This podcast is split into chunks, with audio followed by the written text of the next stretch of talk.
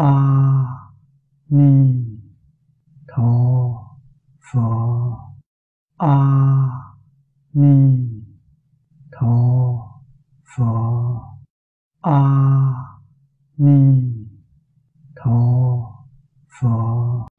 Xin mời mở bổn kinh ra, trang một trăm năm mươi mốt. Trang một trăm năm mươi mốt, đếm ngược đến hàng thứ năm, bắt đầu xem từ đoạn thứ tư của chú giải.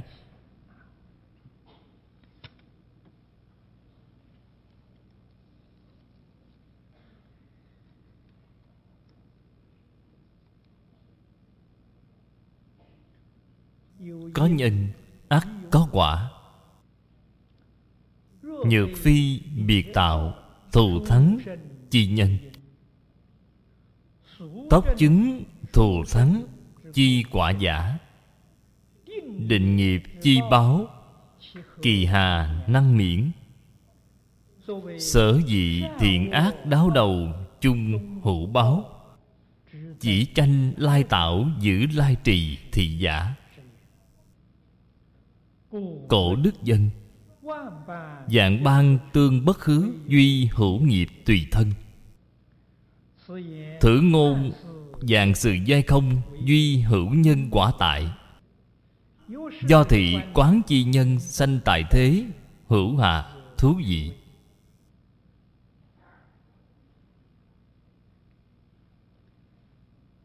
Đây vẫn là tiếp tục nghiên cứu, thảo luận.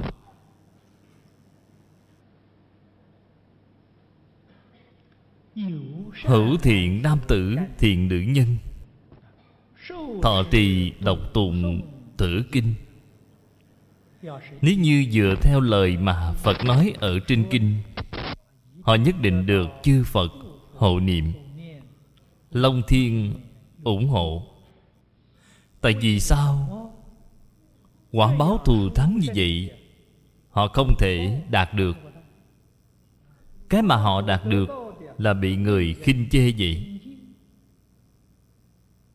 Đây là được một cái hiệu quả hoàn toàn trái ngược.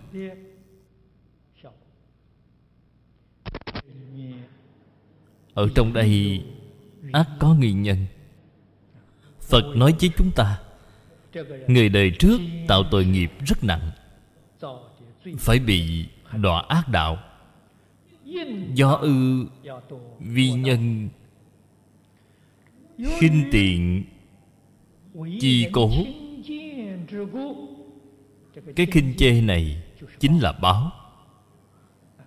Hay nói cách khác, tội nặng mà báo nhẹ. Cho nên đây hoàn toàn không phải là sự việc xấu. Thật sự rõ lý, hiểu rõ chân tướng sự thật, không những không còn hoài nghi đối với kinh giáo của Thế Tôn, không còn sanh khởi tâm nghi hoặc, hơn nữa biết đây là tiêu nghiệp chướng.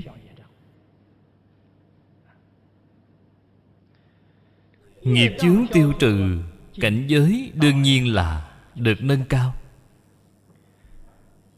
Hôm nay ở trong đoạn tiểu chú nhỏ này là rất đáng để chúng ta cảnh giác.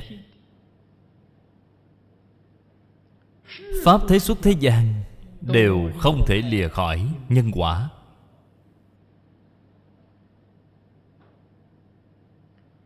Chúng ta xem kinh điển Đại Thừa, nội dung mà Pháp Hoa nói là nhân quả nhất thừa. Nội dung mà Hoa Nghiêm nói là nhân quả ngũ chu. Thâm kinh nhất thừa, liễu nghĩa đều không lìa nhân quả, huống hồ những cái còn lại. Đây là chúng ta trước tiên cần đem chân tướng sự thật làm cho rõ ràng, chúng ta mới có đường ra. Có nhân nhất định có quả, có quả đương nhiên là có nhân.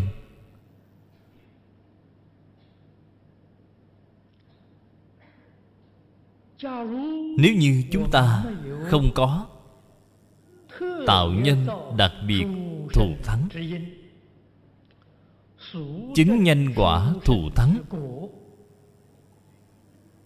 thì trọn đời người này là không có cách gì thoát khỏi vận mệnh. Người thông thường chúng ta nói trọn đời đều do mạng, chứ chẳng phải do người. Lời nói này nói ra, chúng ta nghe thấy cũng rất chán nản, cũng thấy rất xót xa. Thực ra đó là không biết làm thế nào để chuyển biến nghiệp nhân. Cả đời họ đành chịu sự chi phối của vận mạng. Ở cái thế gian này, người như thế này quả thật chiếm đại đa số. Mấy ngày gần đây trên báo có một cái tin thời sự rất nhỏ, tôi ngày hôm đó ngẫu nhiên nhìn thấy. Nhóm người trẻ tuổi Nhật Bản gần đây đều rất ưa thích đoán mệnh.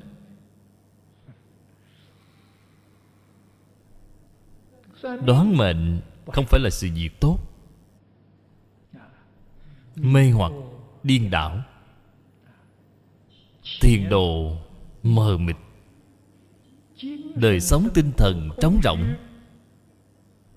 Họ mới đi đoán mệnh. Nếu như tiền đồ của chúng ta một vùng quang minh, đời sống rất đầy đủ, thì cần gì phải đoán mệnh chứ?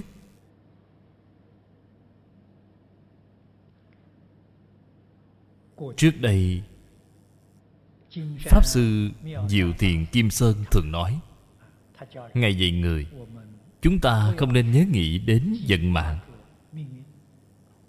cũng không nên đi đoán mạng, mà việc quan trọng là biết tạo nghiệp. Nghiệp là nhân của quả, vận mạng là quả. Vận mạng từ đâu mà có vậy? Mạng là do bạn tự mình tạo tác. Tạo nhân thiện thì mạng của bạn đương nhiên là tốt. Bạn tạo nhân ác, bạn muốn tốt cũng không có tốt được. Cái đạo lý này nó là như vậy. Cho nên nhất định phải biết tạo nhân. Người có định nghiệp. Cái gọi là định nghiệp là cái tạo từ đời trước. Phật ở trên kinh nói cho chúng ta biết, dục tri tiền thế nhân, kim sanh thọ giả thị. Ý của câu nói này là bạn muốn biết nhân đời trước bạn tạo là gì, thì hãy xem những gì chúng ta thọ nhận trong đời này chính là nó đó. Cái ý này phần trước cũng đã từng nhắc qua với các vị rồi. Chúng ta được thân người. Thân người là quả. Chúng ta trong đời quá khứ, đại khái ngũ giới thập thiện tu tương đối khá, cảm được quả. Quả là được thân người. Tuy được thân người, bạn xem mỗi người tướng mạo không như nhau, thể chất không như nhau. Chúng ta nói tình trạng sức khỏe khác nhau, tình trạng đời sống cũng không như nhau.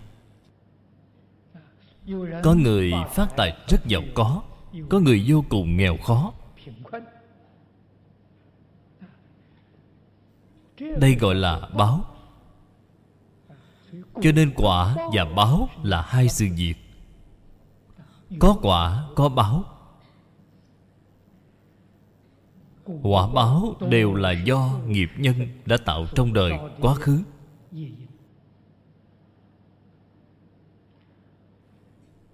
Có người nào mà không có định nghiệp chứ? Cũng chính là có người nào không phải chịu sự chi phối của vận mệnh. Không những đời này, có thể nói đời đời kiếp kiếp đều là chịu sự chi phối của vận mệnh. Tại vì sao phải chịu vận mệnh chi phối vậy? Là không biết cái chân tướng sự thật này. Đây chính là mê hoặc điên đảo, tạo nghiệp thọ báo. Đây chính là nghiệp duyên của luân hồi.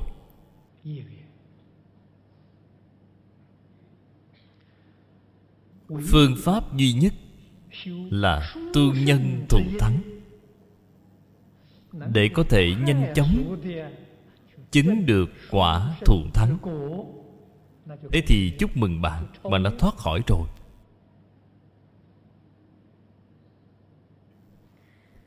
Nói đến câu này, tôi dưới đây không nói ra, nhưng trong tâm mọi người cũng hiểu rõ.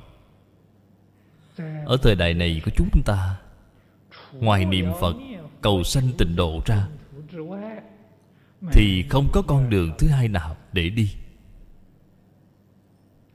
Ở trong Phật giáo, pháp môn rất nhiều, lý luận không sai, phương pháp cũng không sai. Bạn đi tu thử xem liền biết ngay. Cho nên pháp môn có khó dễ khác biệt. Những pháp môn khác phải đoạn kiến tư phiền não. Chúng ta thử nghĩ xem có thể đoạn nổi không?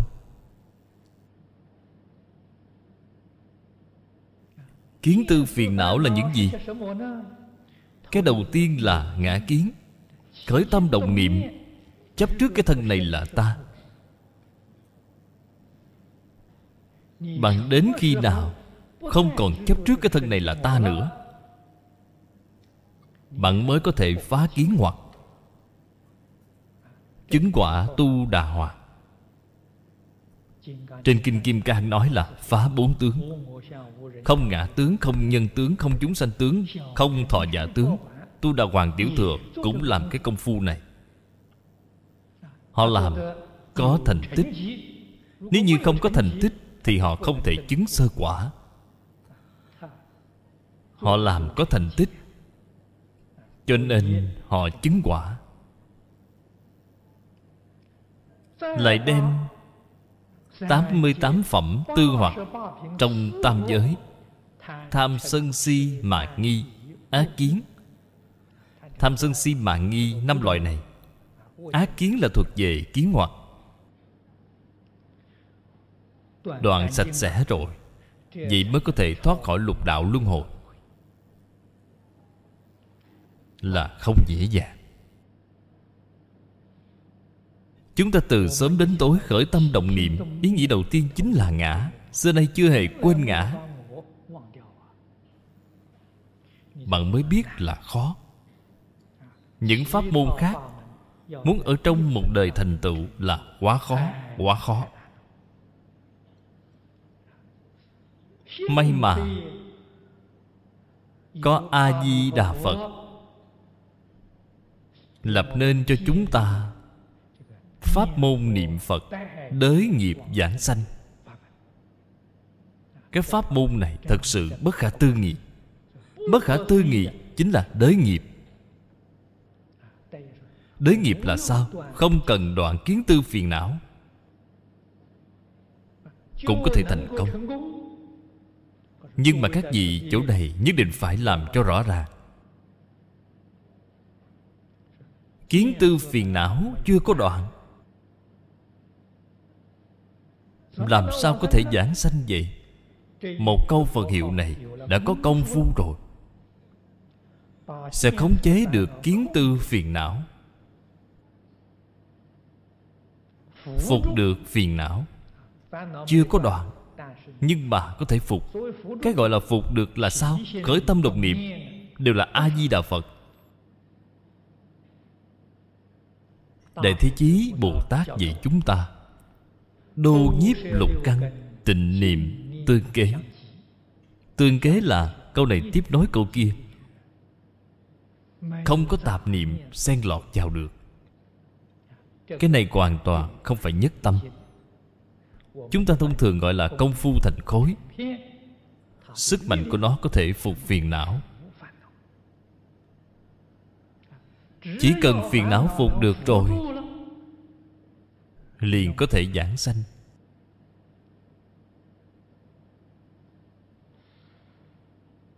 Phục phiền não, cái ý nghĩa này nếu như bạn vẫn chưa nghe hiểu,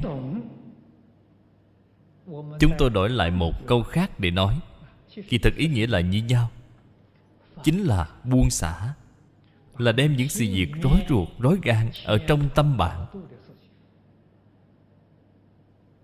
Những việc mà bạn lo âu, những việc mà bạn bận tâm, thấy đều buông xả. Chỉ niệm một A Di Đà Phật là được rồi. Vậy thì liền phục ngay. Nếu như một mặt niệm Phật, một mặt vẫn đang khởi vọng tưởng, cái này thì không được.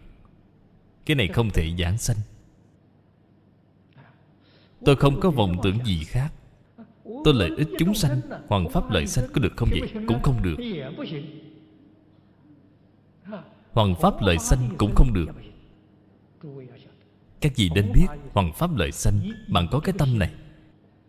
Phần trước nói bạn tâm có chỗ trụ mà hoằng pháp lợi sanh, quả báo mà cái này được là phước báo, là phước báo nhân thiên. Cái đó không phải là tịnh nghiệp, đó là thiện nghiệp ở trong tam giới lục đạo. Cho nên vẫn là ở trong lục đạo, không thể ra được. Việc hoằng pháp lợi sanh có cần làm không vậy? Cần làm. Có cần để ở trong tâm không? Không được để ở trong tâm. Ở trong tâm chỉ được phép để một thứ, đó là A-di-đà Phật. Ngoài câu A-di-đà Phật ra thì chẳng để gì. Người như vậy quyết định được sanh. Đây là điều kiện nhất định phải có đủ để giảng sanh Tây Phương Tịnh Độ. Chúng ta không thể không biết. Đây chính là tạo nhân thuộc thắng. Giảng sanh Tây Phương Tịnh Độ chính là nhanh chóng chứng được quả thù thắng. Nghiệp mà chúng ta tạo trong đời này, nghiệp mà chúng ta tạo trong đời đời kiếp kiếp, đều mang về thế giới Tây Phương Cực Lạc. Đây gọi là đới nghiệp giảng sanh. Sau khi mang về thế giới Tây Phương rồi, có còn phải báo không vậy? Không cần báo nữa. Đến nơi đó thành Phật rồi. Nghiệp đi về đâu? Nghiệp vẫn còn. Chuyển phiền não thành Bồ Đề. Các vị cần nhớ kỹ, nghiệp hoàn toàn không có đoạn mất, chuyển biến rồi, chuyển thành Bồ Đề. Những nghiệp thiện trong A-la gia của bạn đó, bạn có những chủng tử nghiệp thiện này, tương lai bạn đến mười phương cõi nước chư Phật, hiện thân trong ba đường thiện, độ sanh thuyết pháp. Phật Bồ Tát đến cái thế gian này của chúng ta để thị hiện, cũng cần có nhân duyên. Duyên là gì? Duyên là chúng sanh chúng ta có cảm, họ liền đến ứng. Nhân là gì? Họ ở trong đời quá khứ, họ có nhân ở lục đạo, cho nên họ có thể đến lục đạo để hiện thân. Đời quá khứ là tạo nghiệp ác, họ có năng lực đến ba đường ác để thọ sanh, đi độ ngạ quỷ, súc sanh, địa ngục. Nếu như họ không có những nghiệp nhân này, thì họ nơi nào cũng không thể đi được. Từ đó cho thấy tập nghiệp thiện ác không phải không có cái hay, cái hay cũng rất nhiều. Chính là về cảnh giới Phật, họ đem nó chuyển thành duyên để độ chúng sanh. Chuyển thành cái này, chuyển phiền não thành Bồ Đề.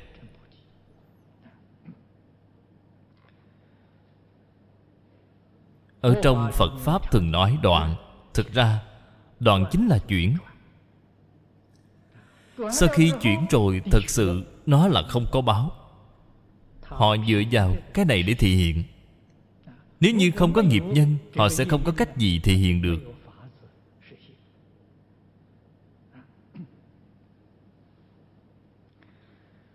Nếu như không thể giảng sanh,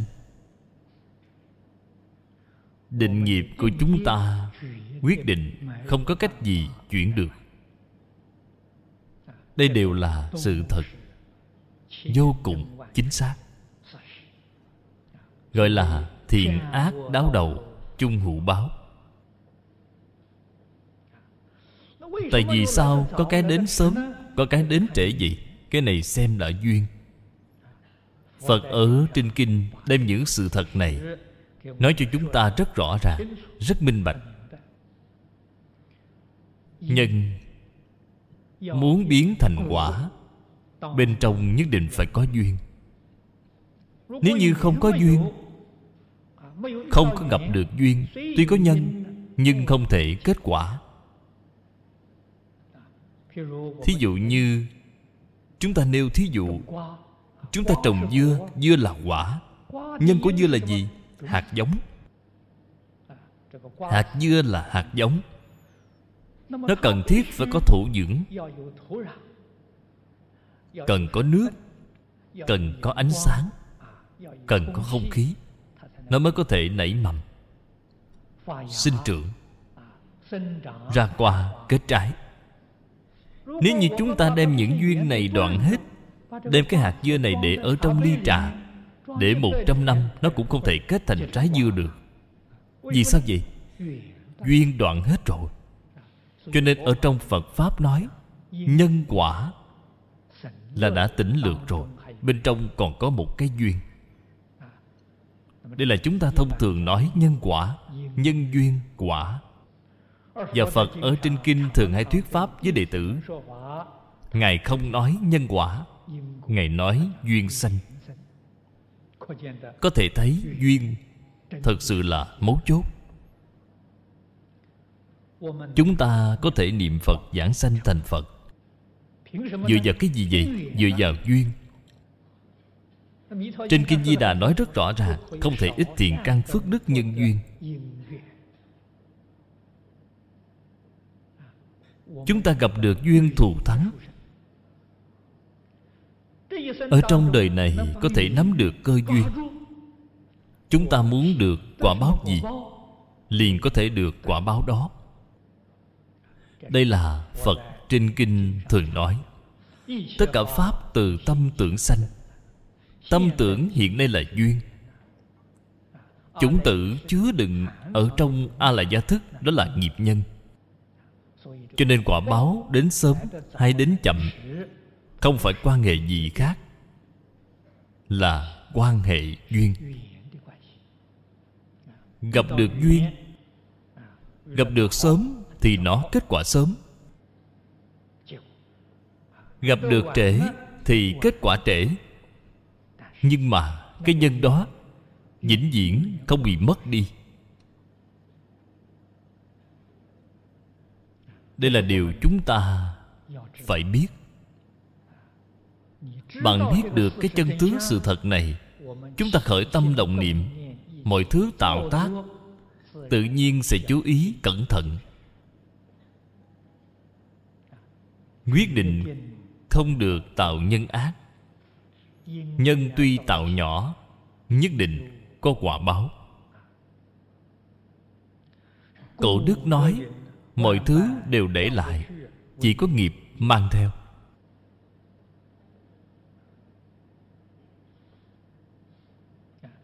Đây là lời của Đại sư Vĩnh Minh nói. Cái thế gian này chúng ta đến tay không, tương lai vẫn phải đi bằng tay không. Cái gì cũng không thể mang đi được. Nói tay không đến, tay không đi, cái tướng này đã nói rất thô, rất thô. Nếu như dựa theo giáo nghĩa phần trước của Kinh Kim Cang để nói, vạn pháp duyên sanh, chân tướng của nó là tướng tương tục sát na, chín trăm lần sanh diệt mà thôi. Trên thực tế, không ngay nơi thể hoàn toàn không thể được, thì đâu có cần phải mọi thứ đều để lại. Đâu cần phải nói đến đi không ngay nơi thể hoàn toàn không thể được. Nhưng mà nghiệp mang theo, nghiệp sẽ đi theo bạn. Gặp được duyên, nó liền hiện quả báo. Cho nên chúng ta hiểu rõ cái chân tướng sự thật này thì không cần hỏi vận mệnh nữa. Nên hỏi nghiệp chúng ta hiện nay tạo là nghiệp gì. Đây mới là người thông minh thật sự. chúng ta chuyển vận mệnh của mình ở trên nghiệp.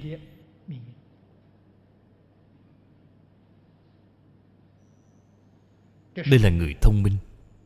Người như vậy vận mệnh là nắm vững ở trong tay của mình. Cải tạo vận mạng của mình, sáng tạo nên vận mạng của mình. Học Phật, nếu như ngay cả cái điểm này cũng không làm được thì sự học Phật của chúng ta là uổng công rồi.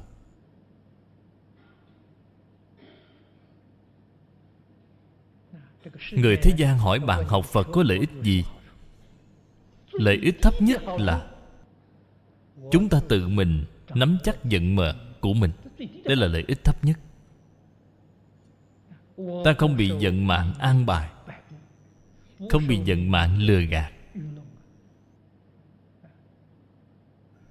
Chúng ta có thể đem điểm này nói rõ ra thì người học Phật sẽ nhiều ngay.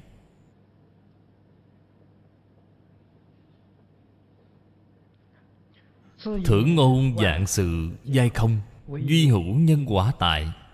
Đây là một chút cũng không sai. Do thị quán chi, nhân sanh tại thế, hữu hà thú vị. Câu nói này thật sự là thấy rõ nhân gian.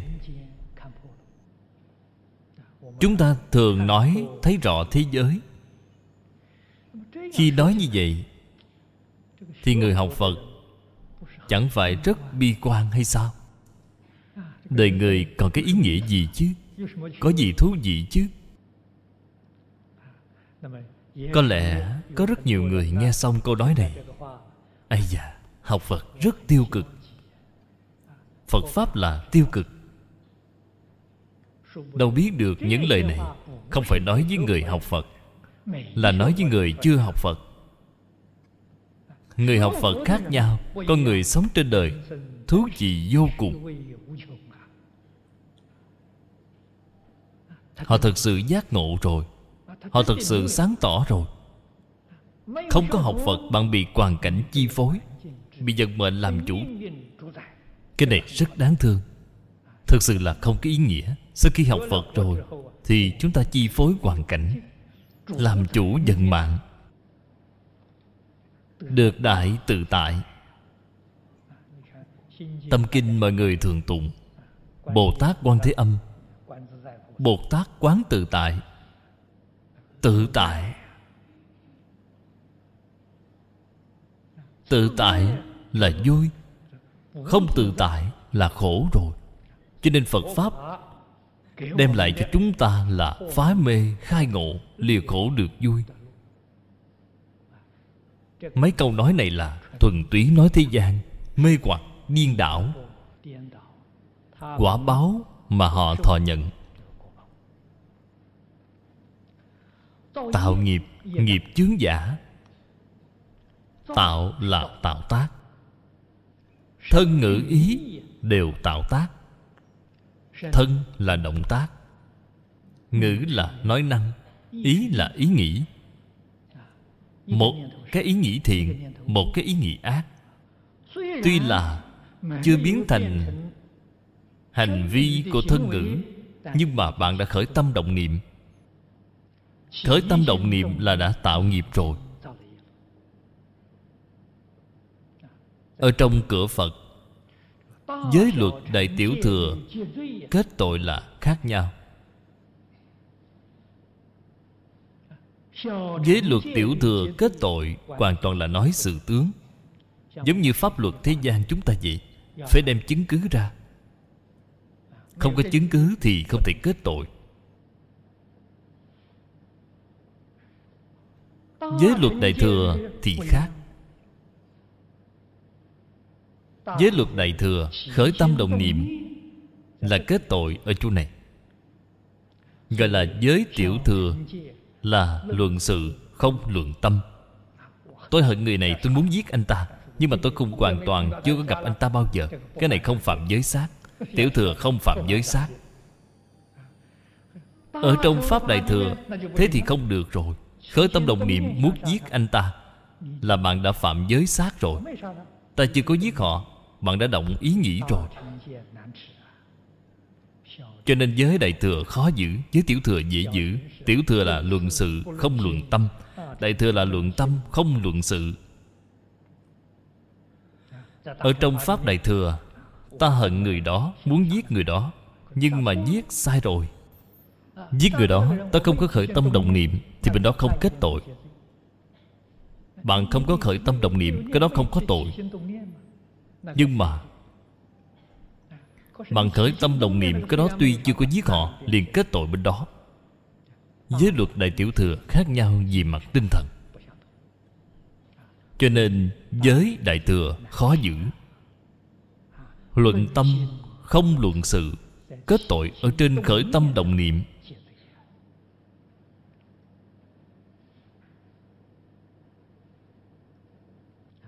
Cho nên khởi tâm đồng niệm là tạo nghiệp. Nghiệp nó chính là chướng ngại. Chướng ngại gì vậy? Chướng ngại trí huệ, chướng ngại tâm thanh tịnh, chướng ngại giới định huệ. Cho nên gọi là nghiệp chướng. Đọa ác đạo, báo chướng giả, tạo tác ác nghiệp, đương nhiên quả báo mà nó cảm là ở ba đường ác. Ba đường ác, cái báo đó cũng gọi là chướng. Chướng cái gì vậy? Chướng tu hành. Chúng sanh ác đạo tu hành phải khó khăn hơn quá nhiều, quá nhiều so với cõi người chúng ta.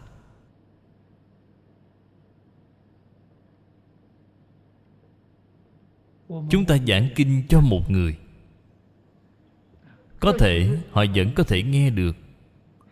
Bạn đi giảng kinh cho một con súc sanh, nó có thể tiếp nhận không? Nó có thể phụng hành không? Khó khăn là quá nhiều. Cho nên hoằng pháp cho ngạ quỷ, cho địa ngục là vô cùng, vô cùng khó khăn. Mọi người biết Bồ Tát Địa Tạng rất từ bi, thường hay hóa thân vào trong địa ngục để độ chúng sanh. Ngài vào trong địa ngục để độ loại chúng sanh nào vậy?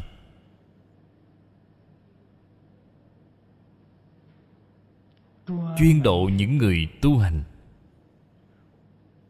đời đời kiếp kiếp trong đời quá khứ. Tu hành cũ, chủng tử Phật ở trong A Lại Gia của họ vẫn còn sức mạnh. Một niệm lâm chung đã khởi vọng tưởng, nên đọa vào ác đạo. Không may đọa vào đường ác rồi. Loại tình hình này nói lời rất thành thật, rất nhiều, rất nhiều. Thông thường người niệm Phật, người tu hành, sau lúc lâm chung, họ không có năng lực ra khỏi tam giới. Nhất định vẫn phải tiếp tục đi vào luân hồi. Trước khi thần thức của họ chưa có lìa khỏi thân thể. Đây là trên kinh thường nói, mức độ thấp nhất là tám giờ đồng hồ. Thần thức chưa lìa khỏi. Người trong nhà không biết, ở bên cạnh họ, vừa chạm vào họ, vừa đẩy họ, vừa khóc, vừa la. Họ sanh phiền não, sanh tâm sân hận. Một niệm tâm sân hận này khởi lên, liền vào đường ác rồi. Sân hận đọa địa ngục. Người thân quyến thuộc không biết đạo lý, không biết chân tướng sự thật, đưa họ đi vào địa ngục rồi. Nhưng mà người này nhiều đời nhiều kiếp họ có tu hành, họ có niệm Phật, có cái thiện căn này. Bồ Tát Địa Tạng làm thiện duyên cho họ, để độ họ thoát khỏi ác đạo.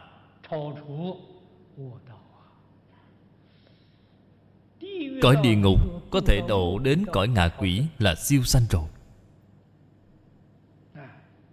Đó chính là lợi ích rất lớn. Sự việc đó là như vậy. Cho nên người lâm chung, cái việc xử lý đó phải cẩn thận. Trước đây Hoàng Hóa Xã đã in hai cuốn sổ tay bỏ túi. Quyển sớm nhất tên là Sức Chung Tân Lương, chuyên nói về sự việc này, dùng văn ngôn danh viết tương đối sâu một chút. Vì sao căn cứ theo cuốn sách này viết đổi thành văn bạch thoại tên là Sức Chung Tu Tri. Cái này lưu thông rất rộng. Chúng ta cần đọc nhiều để biết. Gặp phải lúc lâm chung, hoặc giả bạn bè, người thân quyến thuộc, biết cần phải làm thế nào, như pháp mà xử lý, vô cùng quan trọng. Cho nên báo cũng là chướng, chướng ngại tu hành. Bất tri tội nghiệp chi bất khả tạo, hoặc chướng giả mê hoặc. Ở chỗ này nói là ba chướng: nghiệp chướng, báo chướng, hoặc chướng. Ở trong kệ hồi hướng chúng ta thường hay niệm nguyện tiêu tam chướng trừ phiền não. Ba chướng nào vậy? Không biết. Không biết cách tiêu như thế nào. Ba chướng bạn phải biết, phải biết hiểu được cách tiêu như thế nào.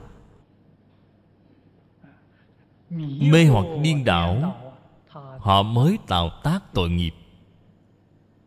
Một người rất hiểu rõ, người rất rõ lý, họ sẽ không tạo tội nghiệp. Vì sao vậy? Họ biết tội nghiệp quả báo thật đáng sợ. Thà là ta hiện nay chịu khổ. Ta hiện nay chịu khổ không sao, thời gian không dài. Nếu như tạo tác ác nghiệp đọa tam đồ, phiền phức này lớn rồi.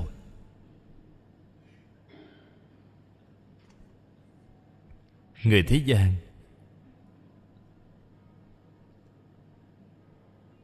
tuy là không biết được tình hình của lục đạo, nhưng mà chúng ta thường hay nghe nói người chết rồi sẽ làm quỷ.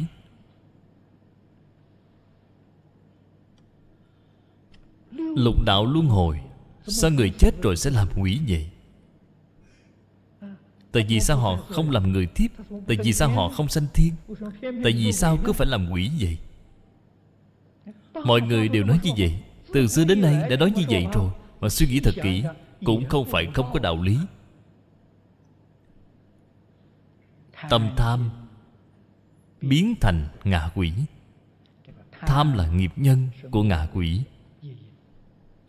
Người tâm tham nặng đều đi đến cõi ngạ quỷ. Chúng ta thử nghĩ người thế gian được mấy người không tham?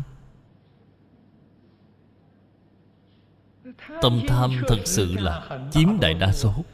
Thế nói người chết rồi đều đi đến cõi ngạ quỷ, lời này không thể nói không có đạo lý. Tâm tham biến thành ngạ quỷ, nhưng mà đến cõi ngạ quỷ, nghiệp chướng, báo chướng, hoặc chướng nghiêm trọng rồi. Thọ mạng ở nhân gian rất ngắn, thọ mạng của cõi ngạ quỷ rất dài. Cõi ngạ quỷ, một ngày của họ là một tháng của nhân gian chúng ta. Ở trong cõi ngạ quỷ, mười hai ngày thì nhân gian chúng ta là một năm. Phật ở trên kinh cũng dùng cái cách tính này. Một tháng ba mươi ngày, một năm mười hai tháng. Thọ mạng của quỷ bao lâu vậy? Người đoạn nhất cũng phải sống hơn một ngàn tuổi.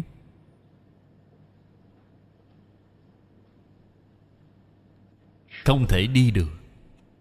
Bạn mới biết được điều đó thật đáng sợ. Lời của Phật chúng ta nên tin. Phật ở trên kinh này nói, Như Lai nói lời chân, nói lời thật, nói lời như. nói lời không dối, lời chẳng khác. Không nên dễ dàng đem lời Phật nói cho là trò đùa. Lời Ngài nói là thật, là sự thật. Từ đó cho thấy đọa vào đường ngạ quỷ muốn ra không phải là chuyện dễ dàng, thời gian rất dài. Địa ngục càng không nên đi. Nghiệp nhân địa ngục rất phức tạp. Phật ở trên Kinh Lăng Nghiêm đem đường địa ngục nói đặc biệt cặn kẽ. Chúng ta thông thường nói lục đạo, nói ngũ thú. Lăng Nghiêm nói thất thú, nói vô cùng cặn kẽ. Mà thất thú đoạn kinh văn này nói về địa ngục gần như chiếm một nửa. Tại vì sao Phật phải nói cặn kẽ như vậy? Chính là nhắc nhở chúng ta tội nghiệp địa ngục nhất định không được làm. Bởi vì đọa vào địa ngục, một ngày ở trong địa ngục, có cái cách nói đó có rất nhiều loại. Chúng ta nói một cái đơn giản nhất, ngắn nhất.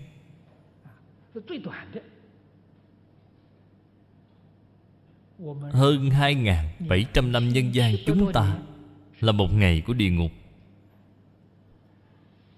Trung Quốc chúng ta ở trên thế giới này mệnh danh là nước văn minh cổ, có lịch sử năm nghìn năm.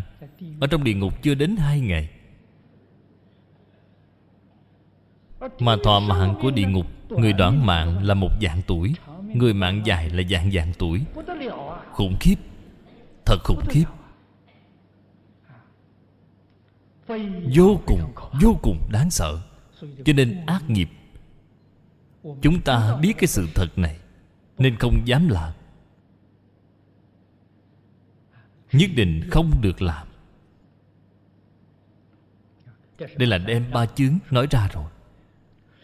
Tuy đại phú đại quý, thậm chí sanh thiên, chung quy không thể tránh khỏi một chữ khổ. Tôi nghĩ câu nói này mỗi một vị đồng tu đều có sự thể nghiệm tương đối sâu sắc. Chúng ta sống ở trong cái xã hội này, có người nào không khổ đâu. Xã hội hiện đại, xã hội khoa học kỹ thuật cao, sinh tồn trong thế gian này phải dốc sức, phải cạnh tranh. Cái tranh này khổ biết bao. Nếu như bạn không tranh, không đi cạnh tranh, bạn sẽ không có đời sống. Cho nên mọi người vì cuộc sống, vì của cải mà dốc sức ở đó cạnh tranh. Hầu hết mọi người đều cho rằng cái quan niệm này là chính xác, là đúng. Có người nào không ở đây dốc sức tranh đâu. Kỳ thực, cái quan niệm này là sai lầm.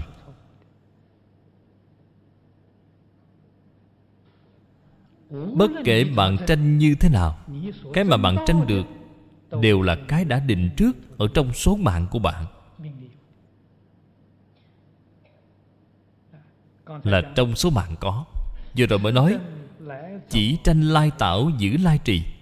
Bạn dốc sức tranh, có lẽ đến sớm một chút.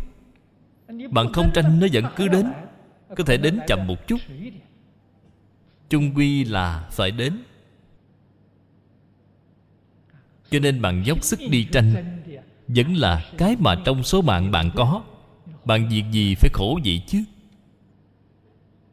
Quan niệm sai lầm, an phận thủ thường, đoạn ác tu thiện, thật thà sống qua ngày. Không có chuyện không thể sống được.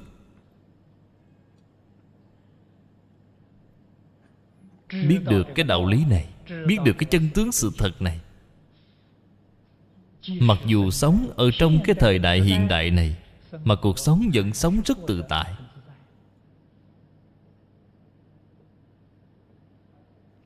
Lý không thể không rõ. Quan niệm sai lầm đem đến cho bạn điều gì vậy? Đem khổ đến cho bạn. Cái cạnh tranh này là khổ, không có quan hệ gì quá lớn với cái quả báo mà bạn có được.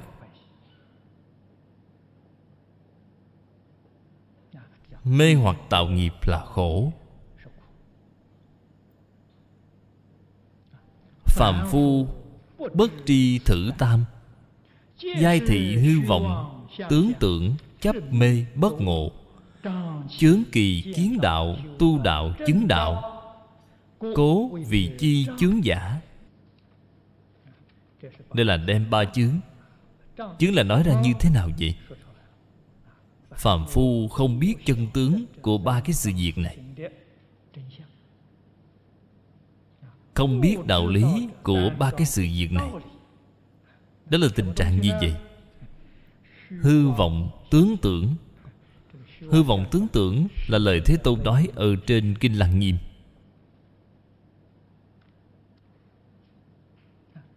Trong kinh văn của bổn kinh tuy không phải mấy cái chữ này, nhưng mà ý nghĩa như nhau. Phật ở trên kinh này nói với chúng ta: phàm sở hữu tướng giai thị hư vọng.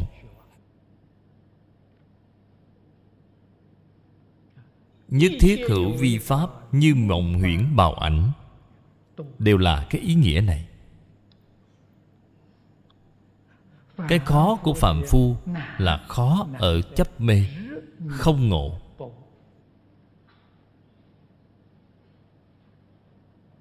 Họ không khai ngộ. Chấp trước mê tình của họ, họ luôn cho rằng cách nghĩ, cách nhìn, cách làm của họ là đúng, là chính xác, chứ đâu biết được là hoàn toàn sai rồi. Như vậy là chướng ngại họ thấy đạo. Sao gọi là chướng ngại thấy đạo gì? Mặc dù gặp được Phật Pháp mà nghe không hiểu, không nghe vào được. Đây là nghiệp chướng, không thể thấy đạo. Có một số người Phật Pháp hiểu rõ rồi, muốn tu, mà công việc quá bận, không có thời gian để tu hành, chướng ngại họ tu đạo. Có một số người quả thật là họ đang thật tu, tương lai không thể chứng quả, chướng ngại họ chứng quả. Điều này cũng rất thường thấy. Có rất nhiều người học Phật không thể tiếp nhận pháp môn niệm Phật. Họ đi tham thiền, họ đi tu định, họ đi trì chú, họ hàng ngày tu thần thông cảm ứng, họ làm những việc này. Không chịu niệm Phật, cầu sanh tịnh độ. Đây là chướng ngại của họ chứng đạo. Vô cùng đáng tiếc. Cho nên gọi là chướng. Ý nghĩa của chướng cũng nói ra rồi. Học Phật tông chỉ duy nhất là ở trừ chướng. Đây là điểm mà chúng ta nhất định phải nhận thức rõ ràng. Học Phật, học Phật là để làm gì? Trừ chướng mà thôi. Tất cả Phật Pháp một lời để bao trùm là trừ ba chướng mà thôi. Bất luận là Đại Tiểu Thừa, Tông Môn Giáo Hạ, Hiển Giáo, Mật Giáo, không những là tất cả Pháp mà Thế Tôn đã nói trong bốn mươi chín năm, thậm chí là Pháp mà mười phương ba đời, tất cả chư Phật Bồ Tát nói với chúng sanh trong Pháp giới, đều là vì cái sự việc này.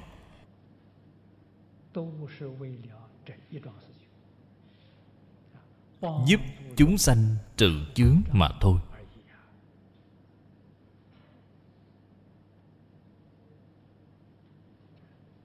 Chướng làm sao để trừ? Trong kinh này rất diệu. Trên kinh này vì chúng ta ưng vô sở trụ, liền trừ hết ngay. Ý nghĩa của ưng vô sở trụ chính là không chấp trước, Nói rõ ràng hơn một chút chính là buông xả. Nhìn thấu là trí huệ, quán huệ. Buông xả là tu hành. Trong kinh này thường hay nhắc đến quán hành. Quán là gì vậy? Nhìn thấu. Ưng vô sở trụ là nhìn thấu. Nhi sanh kỳ tâm là tu hành. Sinh tâm chính là vô trụ. Vô trụ chính là sanh tâm. Không dính hai bên, không lìa hai bên. Đúng như cái gọi là Đại Thừa Trung Đạo. Cái trừ chướng này hiệu quả thù thắng nhất, cũng nhanh chóng nhất. Bát Nhã, đặc biệt là Kim Cang Bát Nhã, từ đầu đến cuối chính là vì chúng ta nói cái sự việc này. Thử tiết kinh văn, thì minh nghiệp lực bất khả tư nghị. Thọ trì đọc tụng thử kinh, vì nhất thiết thế gian thiên nhân Atula sợ ứng cúng dường. Đây là phải được như vậy, vốn dĩ là phải được như vậy. Nhưng mà hiện nay người này họ được quả báo hoàn toàn ngược lại. Kim dĩ túc nghiệp cố. Người này là nghiệp chướng trong đời quá khứ, nghiệp chướng rất nặng. Đọc kinh không những không nhận được sự cúng dường của thiên nhân Atula, mà còn bị khinh chê. Nghiệp lực rất nặng. Chúng ta cũng có thể tưởng tượng được một ít. Đây là nghiệp lực rất nặng, rất nặng. Không phải nghiệp lực thông thường. Khởi hoặc vi tạo nghiệp, chiêu khổ chi căn, hoặc là mê hoặc.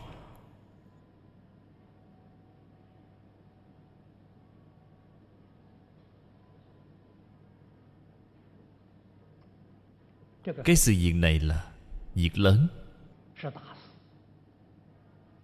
là một việc lớn rất nghiêm trọng. Chúng ta làm sao biết mình mê hoặc?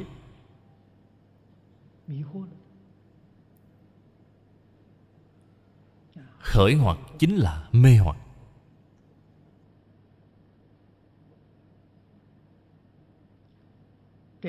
Bộ Kinh Kim Cang, nếu như chúng ta từ đầu đọc được chỗ này, thì cái vấn đề này có lẽ tự mình có thể trả lời được.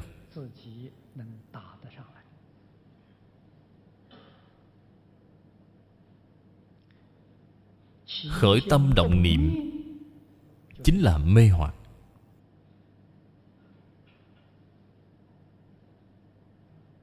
Bạn khởi một niệm tâm ác là mê hoặc. Bạn khởi một niệm tâm thiện cũng là mê hoặc. Nhưng mà chúng ta có cách gì làm được không khởi tâm, không động niệm hay không? Điều này không làm được. Từ đó cho thấy chúng ta từng giây từng phút, mọi lúc mọi nơi đều ở trong mê hoặc.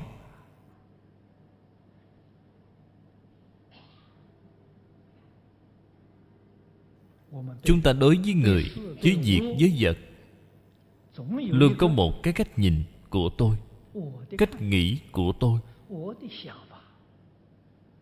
Tôi nghĩ phải làm như thế nào. Đây đều là mê hoặc. Vậy là mọi người hiểu rõ. Họ mê ở chỗ nào vậy? Ngã liền mê ngay.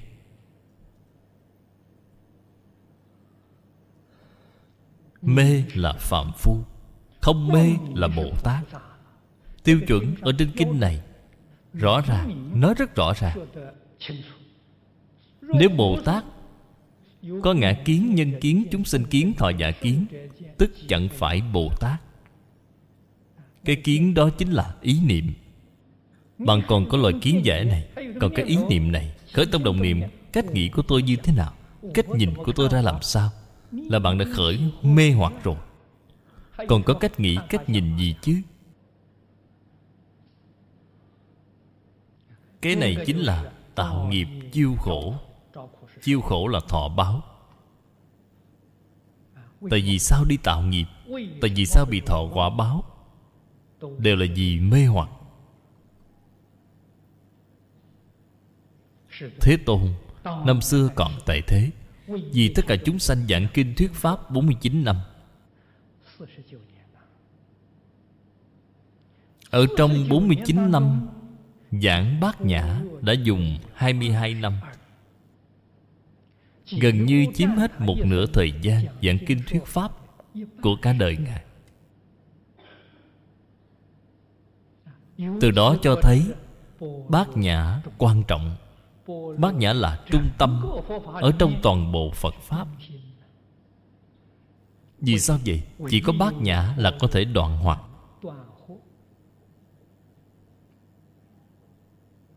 Đây chân thật là tu từ căn bản. Chúng ta giải quyết vấn đề là giải quyết từ trên căn bản. Trước tiên bạn phải nhận thức rõ ràng, khởi tâm động niệm chính là vô minh. Khởi tâm động niệm chính là đang tạo nghiệp.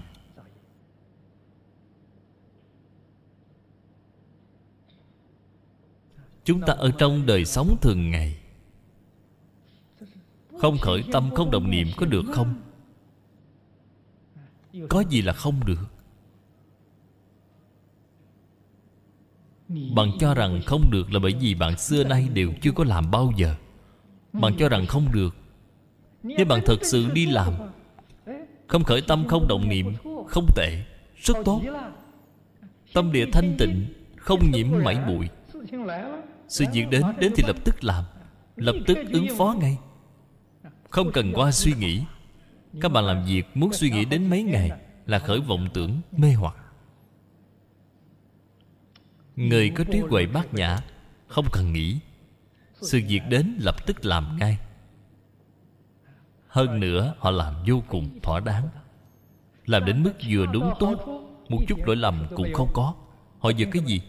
Dựa vào trí huệ. Trí huệ là chiếu, giống như tấm gương vậy. Khi hiện tiền nó soi rất rõ ràng, rất minh bạch, không có suy nghĩ.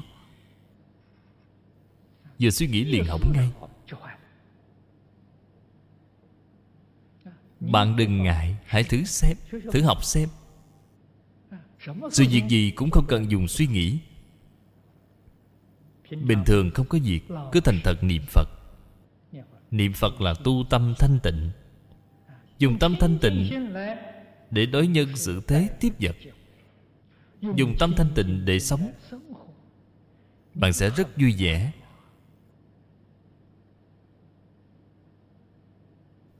Chúng ta thường hay nói ở trong các buổi giảng, tâm thanh tịnh, thân thanh tịnh. Thân thanh tịnh thì sẽ không bị bệnh, không bị già yếu. Mỗi người các bạn đều sợ già. Có thể không già không? Có thể. Tâm thanh tịnh là không già. Suốt ngày cứ nghĩ ngợi lung tung sẽ già rất nhanh.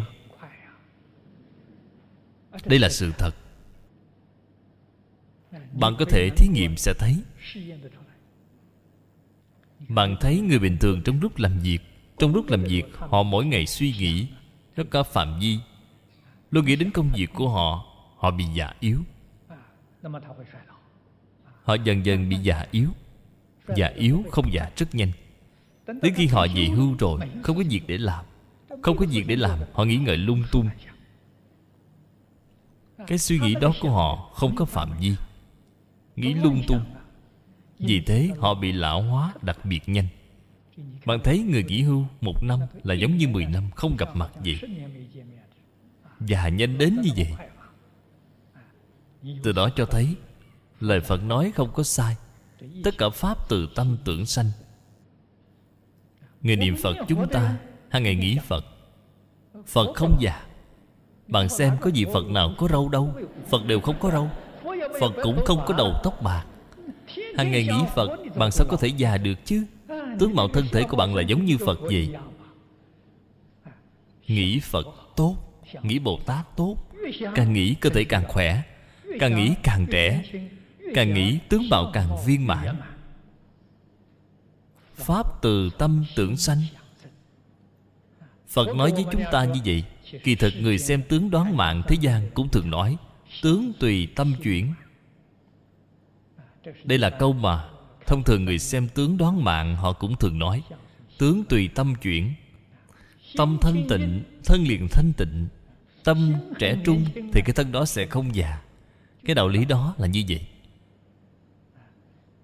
Điều này có đạo lý. Bạn càng nghĩ không sai là như vậy. Chỉ cần mọi người rõ lý, chăm chỉ mà tu học, thì quả báo thù thắng, quả báo viên mãn đều có thể đạt được. Cho nên khởi tâm động niệm, khởi vọng tưởng là gốc rễ của tạo nghiệp thọ báo. Hoặc diệt tắc nghiệp khổ tùy chi nhi diệt. Người học Đại Thừa chân chánh, người thực sự thượng căn lợi trí, họ tu hành, họ không sửa đổi từ trên báo, họ cũng không sửa đổi ở trên nghiệp, họ sửa đổi từ trên hoặc. Đây là người thông minh nhất. Sửa đổi trên hoặc là sửa đổi từ trên khởi tâm động niệm. Vì sao chúng ta mới biết Tịnh Tông cái pháp môn này là bất khả tư nghị? Tịnh Tông sửa đổi từ đâu vậy? Trên hoặc. Từ chỗ khởi tâm động niệm, Ngài dạy chúng ta tịnh niệm tương kế. Tịnh là thanh tịnh, không có một cái tạp niệm. Chuyên niệm Di Đà. Di Đà là đức hiệu của tự tánh.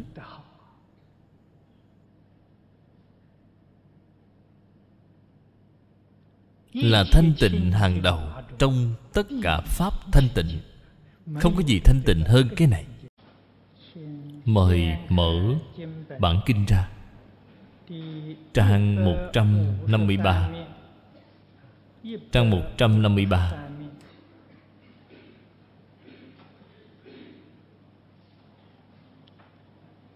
Đếm ngược đến hàng thứ ba. Đếm ngược đến hàng thứ ba. Bắt đầu xem từ đoạn thứ sáu của chú giải.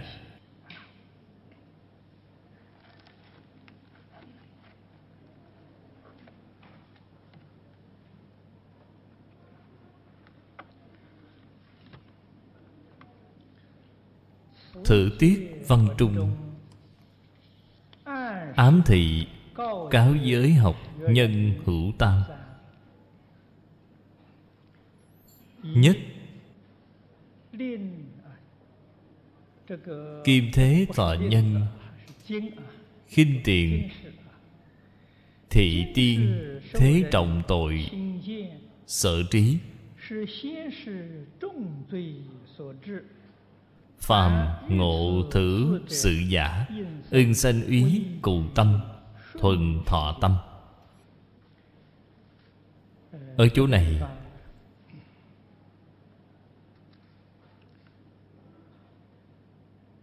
là từ trong kinh văn thể hội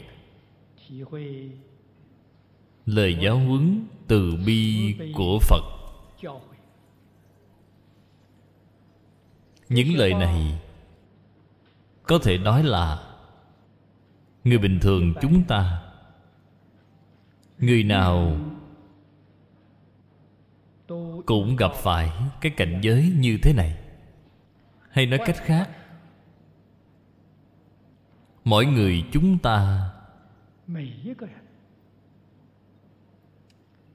từ vô thủy kiếp đến nay, tội nghiệp mà chúng ta từng tạo tác đều rất sâu nặng. Đặc biệt là từ phương diện tu học, kinh luận Đại Thừa bị người khinh chê này biểu hiện ra một cách rất rõ rệt. Nếu như đối với cái chân tướng sự thật này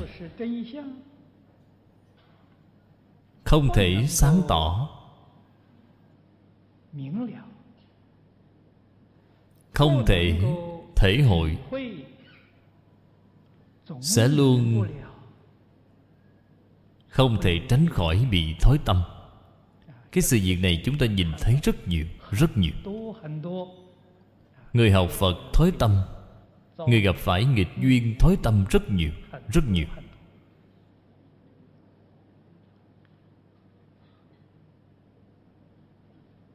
Gặp phải cái cảnh giới này, nảy sinh tâm nghi hoặc đối với Phật Pháp cũng rất nhiều. Thậm chí là oán trời trách người, Phật Bồ Tát không phù hộ họ. Loại người này chúng ta cũng thường hay nhìn thấy. Đọc đến đoạn kinh văn này, nếu như chúng ta thể hội thật tỉ mỉ, thì lỗi lầm vẫn là ở bên phía bản thân mình. Mình nghiệp chướng sâu nặng. Loại cảnh giới này đối với người thật sự thông đạt Phật lý mà nói, nó không phải cảnh giới xấu, là tiêu nghiệp chướng. Nó thật ra là việc tốt. Những việc mà chúng ta cầu không được, sở dĩ cần phải sanh tâm sợ hãi. Sợ hãi vì thấy nhân quả báo ứng, không mảy may sai chạy. Mặc dù là chăm chỉ thọ trì đọc tụng, mà ác nghiệp của đời quá khứ vẫn cứ nặng đến như thế, vẫn cứ hiện tiền. Đây là khiến chúng ta cảnh giác. Từ nay về sau, khởi tâm động niệm, không dám tạo ác nghiệp nữa. Đây mới là thật sự thể hội ý nghĩa giáo huấn của Phật Bồ Tát. Cảnh giới hiện tiền phải vui vẻ đón nhận. Vui vẻ đón nhận nhất thời thì dễ dàng, thời gian ngắn cũng còn có thể được. Có khi thời gian dài. Thí dụ đây cũng là chuyện mà chúng ta bình thường rất có thể nhìn thấy được.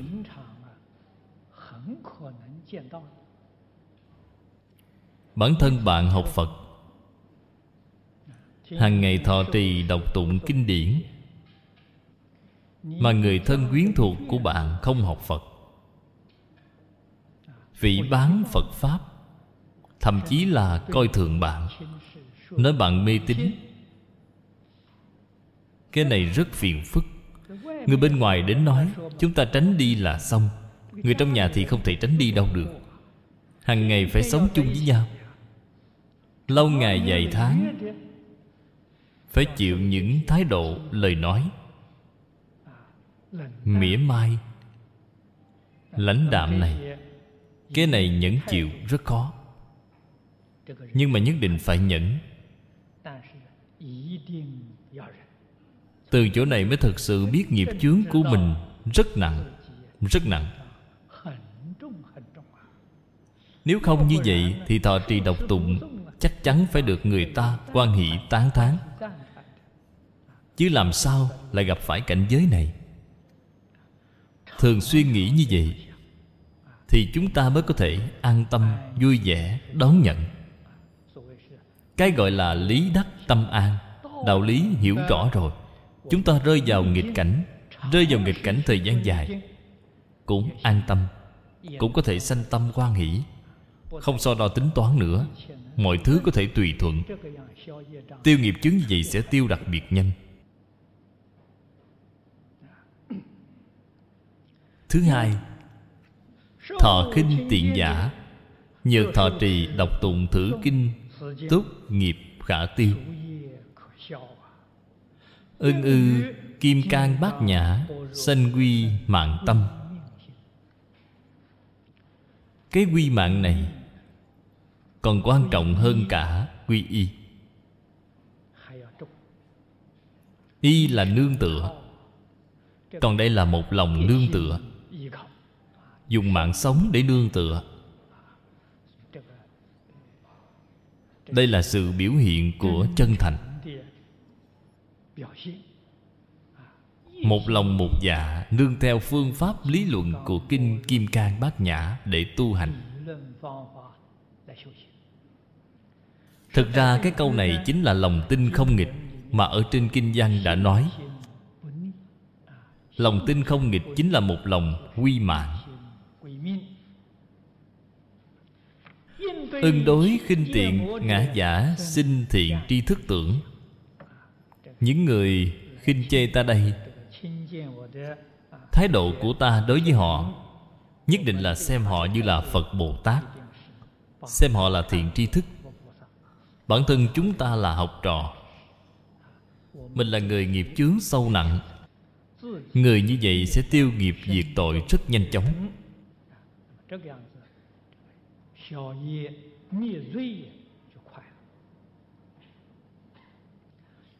Tam, nhân khinh tiện tức ưng đọa chi kiến đoan. Đọc tụng Đại Thừa, nhất là đọc tụng kinh điển viên đốn,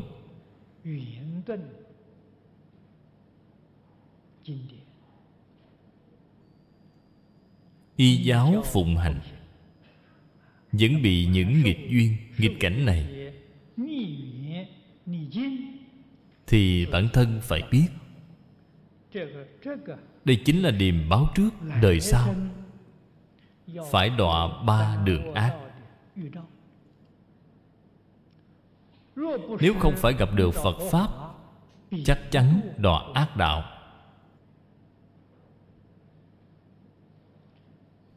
Sự việc này chúng ta càng bình tĩnh mà suy nghĩ, bình tĩnh mà quan sát, mới biết được lời Phật nói là sự thật, quyết không phải vọng ngữ, quyết không phải nhìn thấy. Chúng ta rơi vào hoàn cảnh không tốt, Phật nói mấy câu nghe hay để an ủi chúng ta một chút. Nếu như bạn nghĩ như vậy, vậy là ngay cả ý của Phật bạn cũng không sáng tỏ, không phải an ủi chúng ta. Đó là chân tướng sự thật. Nhất thiết học nhân ưng sanh cần cầu sám hối chi tâm, nhi vân đương đắc bồ đề, do vị đắc giả, ưng sanh dũng mãnh tinh tấn chi tâm. Cho nên ở trong cảnh giới nhất định phải siêng năng cầu sám hối, sám trừ nghiệp chướng. Phật ở trên kinh nói cho chúng ta biết, người này đương đắc bồ đề. Phải nhớ kỹ đương đắc. Bạn hiện tại vẫn chưa được, chăm chỉ tu hành, tương lai sẽ đạt được. Hiện tại vẫn chưa có đạt được, hiện tại cần phải sinh tâm dũng mãnh tinh tấn.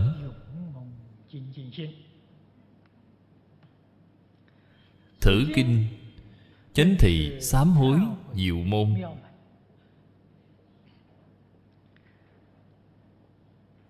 ở trong kinh Hoa Nghiêm phổ hiền hạnh nguyện, Đại sư Thanh Lương giải thích sám hối nghiệp chướng cho chúng ta.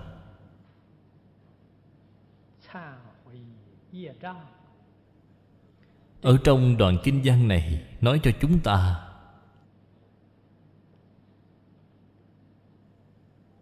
Phật Pháp, bất luận là hiện giáo, mật giáo, tông môn, giáo hạ, cương lĩnh, tổng cương lĩnh tu hành của vô lượng pháp môn, ở trong Phật Pháp gọi là pháp môn tổng trị. Là gì vậy? Chính là sám hối.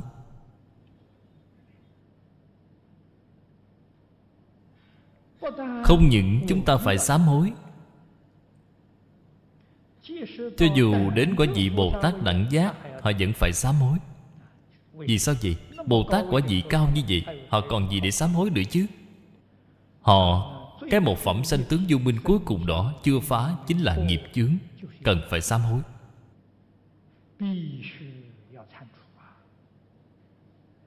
Sám trừ rồi, họ mới có thể viên thành Phật đạo.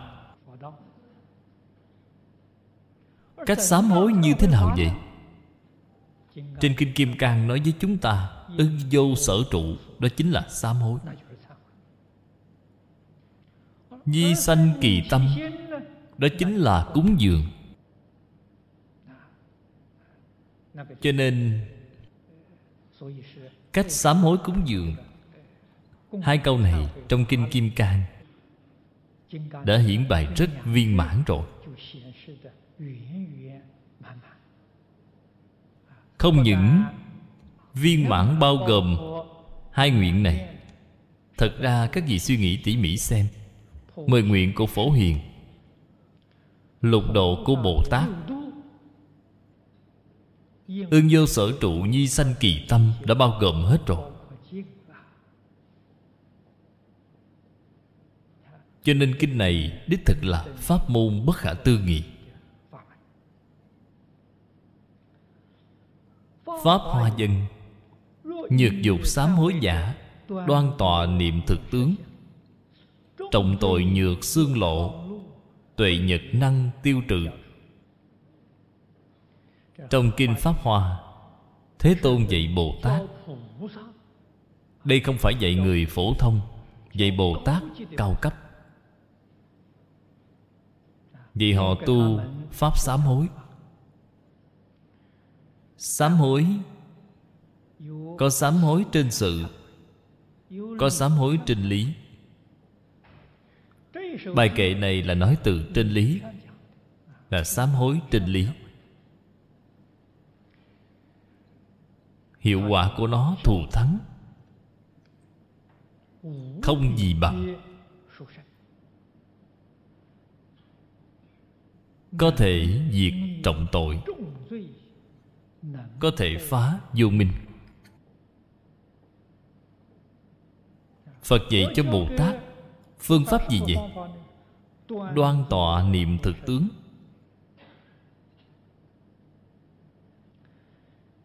Câu này là phương pháp. Có phải vậy chúng ta suốt ngày ngồi xếp bằng xoay vào vách, ngồi ở đó niệm thực tướng phải không? Không phải vậy.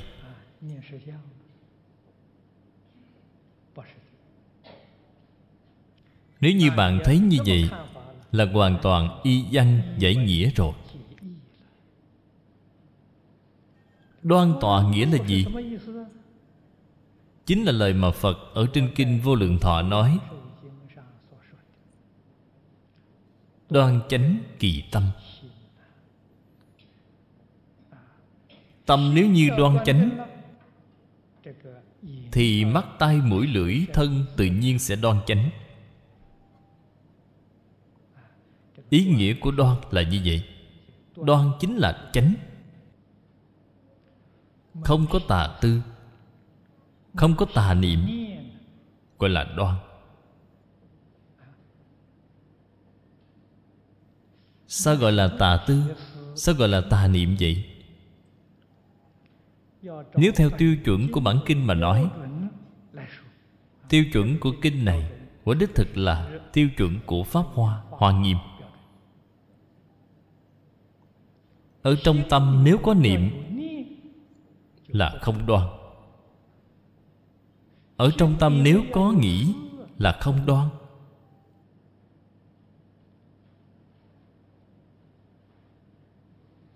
Thực tướng là gì vậy? Thực tướng là chân như bổn tánh. Niệm thực tướng chính là minh tâm kiến tánh, là cùng một cảnh giới với minh tâm kiến tánh của Thiền Tông.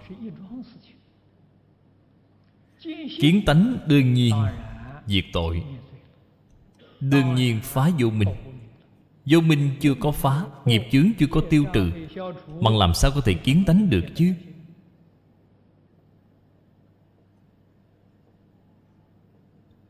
Phật là dạy cái phương pháp này. Cái phương pháp này hay, cứu cánh triệt để. Nhưng mà phàm phu nhị thừa đều không thể dùng được. Chúng ta đương nhiên là vô phương, chỉ có thể thưởng thức lời giáo huấn của Phật. Trên sự thật chúng ta làm không được. Làm không được Nếu như thật sự làm không được thì những câu nói này của Phật lại giống như là để dụ chúng ta vậy, là trêu đùa với chúng ta. Nói ra mà chúng ta làm không được, chúng ta nghe xong thấy khó chịu biết bao. Đích thân Ngài còn có phương pháp bổ cứu để chúng ta cũng có thể làm được. Đó là phương pháp gì? Là dạy chúng ta nhất tâm xưng niệm A Di Đà Phật.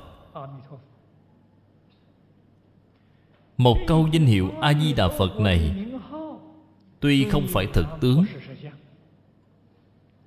nhưng mà nó thật sự là vô cùng gần kề với thực tướng. Dùng cái phương pháp này quyết định có thể đạt đến thực tướng. Cái pháp môn này diệu, pháp vi diệu vô thượng, chính là xưng niệm A Di Đà Phật, cầu sanh tịnh độ. Từ đó cho thấy thật tin nguyện thiết, một lòng một dạ cầu sanh tịnh độ,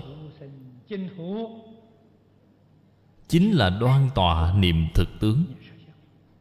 Tâm của họ đoan chánh. Ý nghĩa của tọa là biểu thị bất động. Tâm giác của chúng ta không bị dao động bởi ngũ dục lục trần thế gian, không bị dao động bởi những pháp môn khác.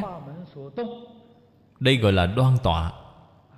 Không phải suốt ngày ngồi xếp bằng xoay vào vách. Đây là một cái hình dung từ, là thí dụ tâm chúng ta bất động. Tọa thiền, các vị xem Đại sư Lục Tổ ở trong Đàn Kinh đã giải thích rất rõ ràng. Ý nghĩa của chữ tọa này chính là như như bất động. Không động tâm gọi là tọa, không dính tướng gọi là thiền. Trong không động tâm, ngoài không dính tướng, đây gọi là tọa thiền.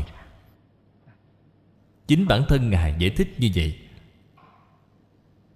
Không phải ở trong thiền đường diện bích, một ngày ngồi mấy cây hương, không phải vậy. Đi đứng nằm ngồi thấy đều là thiền, đều là tọa thiền. Đây là lời ở trong Đàn Kinh nói. Cho nên chỗ này chữ tọa này cùng với chữ tọa của Lục Tổ Đại Sư nói là như nhau. Trọng tội nhược xương lộ, tội nghiệp cực nặng, tội nghiệp địa ngục A Tỳ mà vô lượng kiếp đến nay đã tạo. Tội nghiệp nặng đi nữa là giống như xương.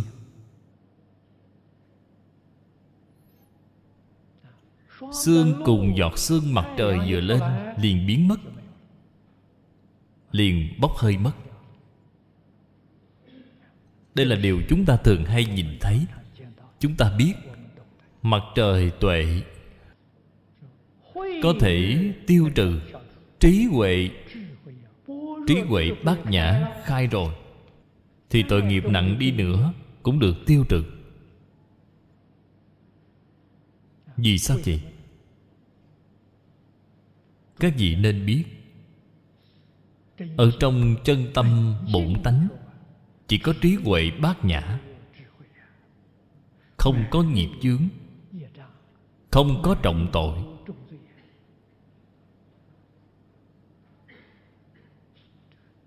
Tội nghiệp là gì vậy? Xin thưa với các vị, mê rồi, bát nhã liền biến thành trọng tội, nghiệp chướng. Giác ngộ rồi thì trọng tội nghiệp chướng lại biến thành bát nhã. Sự việc nó là như vậy. Từ đó cho thấy Trọng tội là do mê mất tự tánh, nên hiện tướng vọng, tướng hư vọng.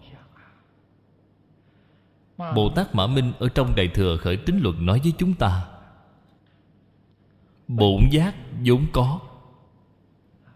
Bổn giác chính là trí huệ bát nhã vốn có. Bất giác vốn không. Bất giác chính là mê hoặc vô minh, vốn dĩ không có. Toàn bộ tất cả nghiệp chướng trọng tội đều là từ trong mê hoặc điên đảo hiện tướng vọng.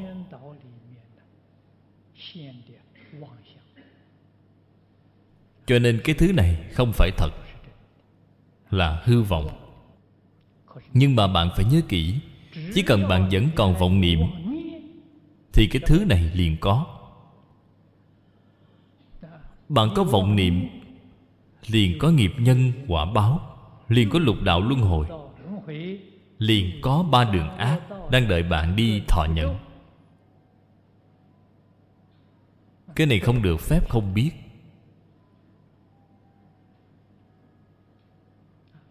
Nếu như chúng ta cái niệm này không còn nữa, ở mức độ thấp nhất, trên Kinh Kim Cang nói bốn tướng, bốn kiến thực sự không còn nữa, thế thì chúc mừng bạn. Trọng tội của bạn biến thành trí huệ bát nhã.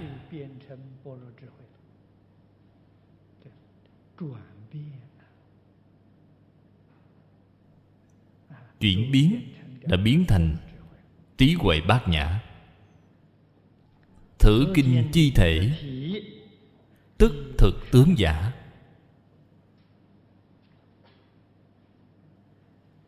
Phàm là kinh Đại Thừa đều lấy thực tướng làm thể. Thể là gì vậy? Thể là y cứ của kinh này.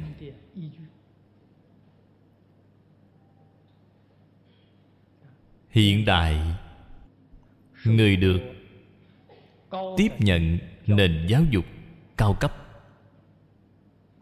phàm là gặp phải chuyện gì, họ đều muốn truy tìm đến tận gốc rễ. Gặp phải Kinh Kim Cang, họ cũng sẽ hỏi Thích Ca Mâu Ni Phật căn cứ vào lý luận gì để nói bộ kinh này. Hay nói cách khác, căn cứ lý luận của bộ kinh này là gì?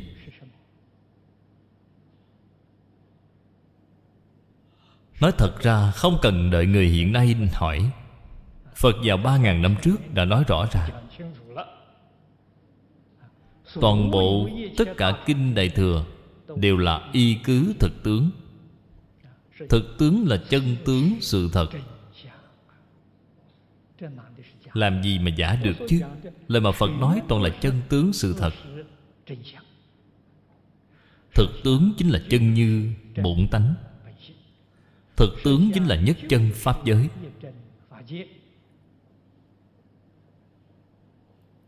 Là nương vào cái này để nói. Cho nên đoan tọa niệm thực tướng. Thể của kinh này chính là thực tướng. Ly tướng ly niệm, chánh thị quán thực tướng. Đoan tọa niệm, ý nghĩa của niệm với quán là như nhau. Niệm thực tướng cách niệm như thế nào vậy?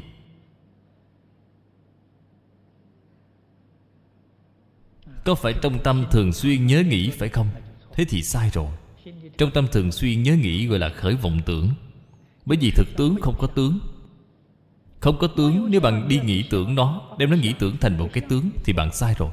Bạn đem nó nghĩ thành một cái không cũng sai rồi. Nghĩ tưởng thành một cái tướng là bạn rơi vào trong tướng có. Nghĩ tưởng thành không là bạn rơi vào trong tướng không. Nói tóm lại, bạn đều đã dính tướng rồi. Dính tướng là sai.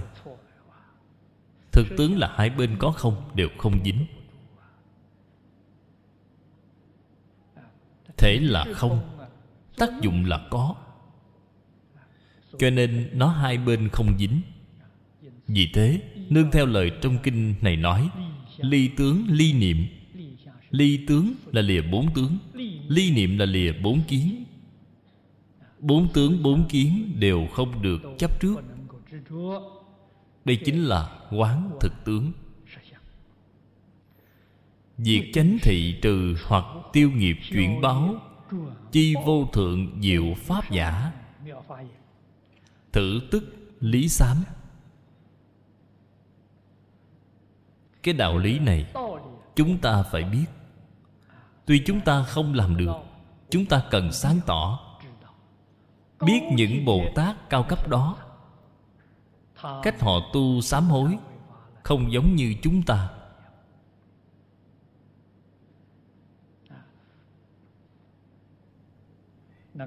Hiệu quả công đức khác biệt rất lớn,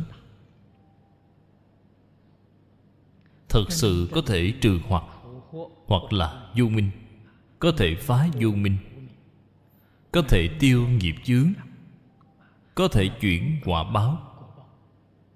Hơn nữa chuyển vô cùng nhanh chóng.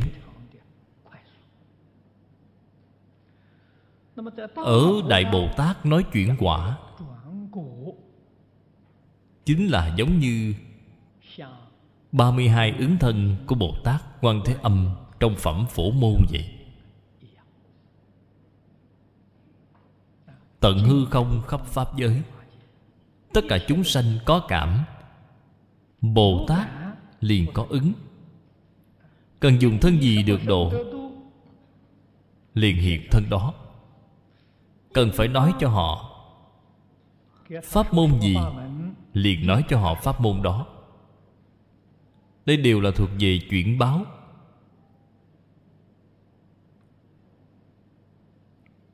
Hạnh nguyện phẩm nhân, Bồ Tát nhược năng tùy thuận chúng sanh, tác vi tùy thuận cúng dường chư Phật, nhược ư chúng sanh tôn trọng thừa sự, tác vi tôn trọng thừa sự Như Lai. Nhược lệnh chúng sanh sanh quan hỷ giả, tắc lệnh nhất thiết Như Lai quan hỷ. Cố hành lục độ, tức sự sám giả. Điều này chúng ta có thể làm được. Đây là thuộc về sự sám. Cái tướng này đã thô hơn nhiều,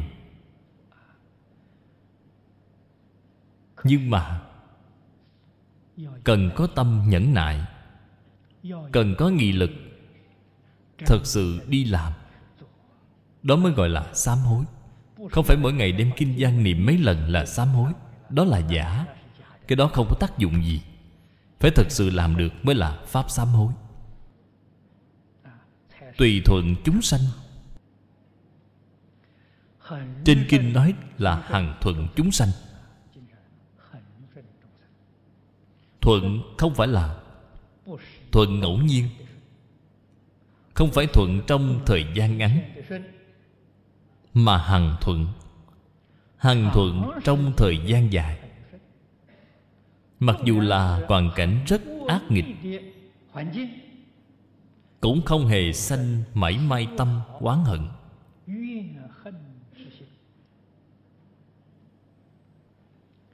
Vào thời xưa Trung Quốc chúng ta nói đến đạo hiếu, mọi người đều biết. Người xưa đều là lấy vua Thuấn làm đại biểu.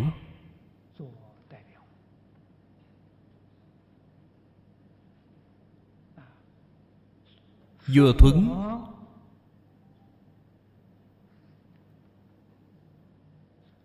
có những hành trì đặc biệt gì vậy?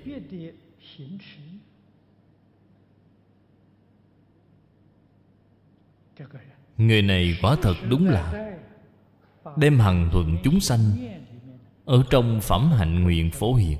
Ông làm được rồi.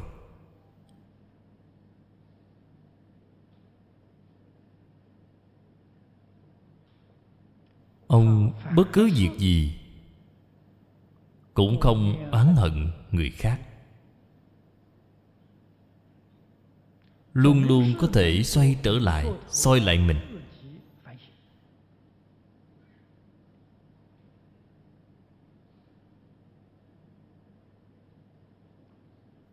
Mẫu thân của ông mất sớm,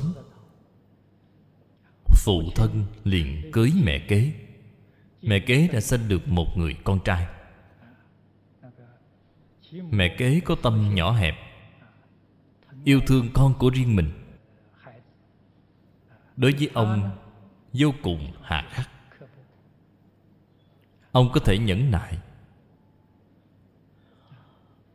không bao giờ nghĩ đến mẹ kế đối với mình không tốt. Không bao giờ nghĩ đến. Ông không có nghĩ đến. Ông chỉ nghĩ đến mình không biết làm người, mình chưa có làm tròn đạo hiếu. Ông có thể xoay trở lại nghĩ như vậy.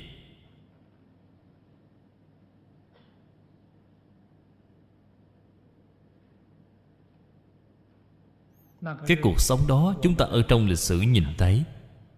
Người bình thường không thể nhẫn chịu được.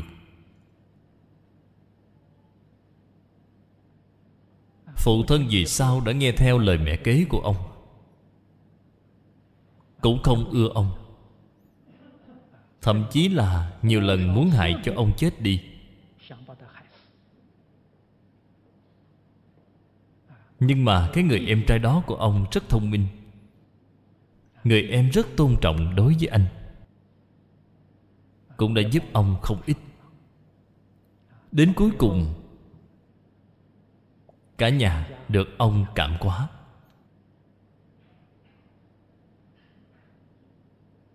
Vì sao vua Nghiêu biết cái sự việc này, biết quốc gia của mình đã xuất hiện một vị hiền nhân như vậy, mời ông ra, đem vương vị nhường cho ông. Vua Nghiêu đem hai người con gái gả cho ông. Có thể hiếu thuận cha mẹ là có thể tận trung với quốc gia, là có thể yêu thương nhân dân.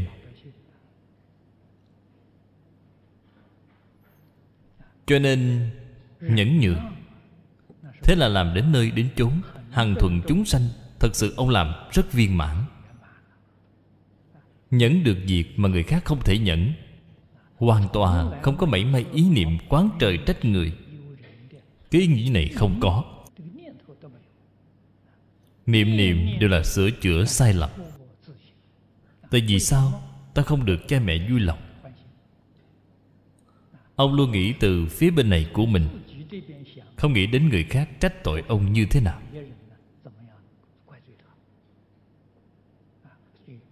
Cho nên lâu ngày vậy tháng đều bị cảm động. Vì vậy phải tùy thuận chúng sanh, phải hằng thuận chúng sanh. Tùy thuận chúng sanh chính là cúng dường chư Phật.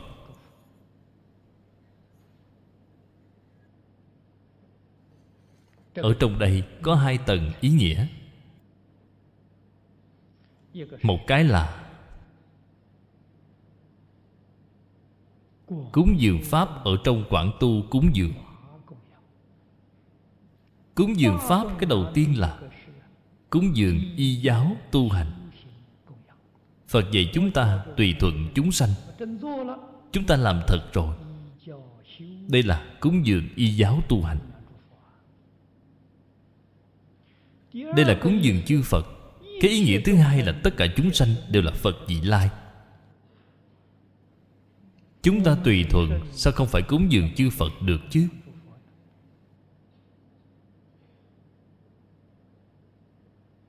Tất cả chúng sanh đều là thiện tri thức hiện tiền của chúng ta. Chúng ta chung sống với tất cả chúng sanh mới có thể thật sự làm được đoạn ác tu thiện, mới có thể thành tựu viên mãn công đức của mình. Bạn lìa khỏi tất cả chúng sanh, đến đâu để tu hành? Cho nên cái ý này rất sâu, rất sâu. Nhược ư chúng sanh tôn trọng thừa sự, tắc vi tôn trọng thừa sự Như Lai. Phần trước nói chư Phật, ở chỗ này nói Như Lai. Ý nghĩa là khác nhau. Chư Phật là nói từ trên tướng, Như Lai là nói từ trên tâm tánh. Như Lai là tánh đức. Tại vì sao cần tôn trọng tất cả chúng sanh vậy? Thừa sự chính là phục vụ. Người hiện nay chúng ta gọi là phục vụ. Tại vì sao chúng ta cần phục vụ tất cả chúng sanh? Mở rộng tánh đức.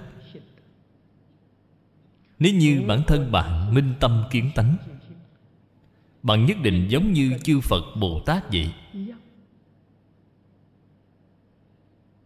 Toàn tâm toàn lực vì tất cả chúng sanh pháp giới phục vụ.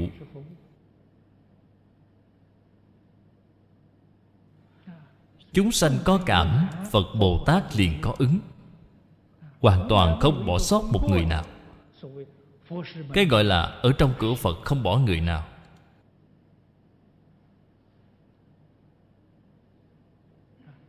Tôn trọng thừa sự. Cái phục vụ này không phải rất tùy tiện, mà rất cung kính, tận tâm tận lực. Đây gọi là tôn trọng. Không phải tận tâm tận lực rất tùy tiện, phô diễn cho qua. Cái này không được. Cái này không phải xứng tánh tu hành.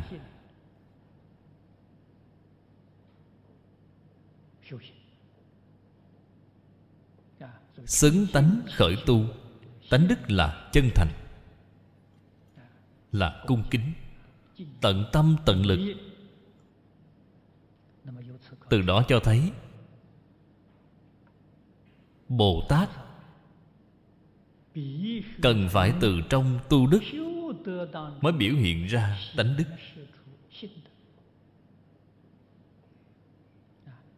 Cái câu phía trước này, nhược ư chúng sanh tôn trọng thừa sự là tu đức. Cái câu phía sau này biểu hiện tánh đức của bạn. Nhược lệnh nhất thiết chúng sanh sanh hoan hỷ giả, tắc lệnh nhất thiết Như Lai hoan hỷ.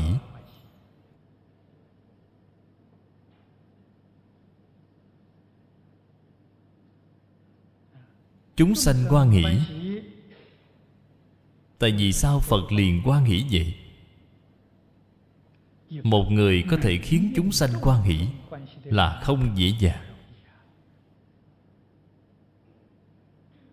Chúng ta hiện nay đi ra ngoài khiến tất cả chúng sanh chán ghét, vậy thì đâu phải sanh tâm hoan hỷ. Chán ghét chúng ta.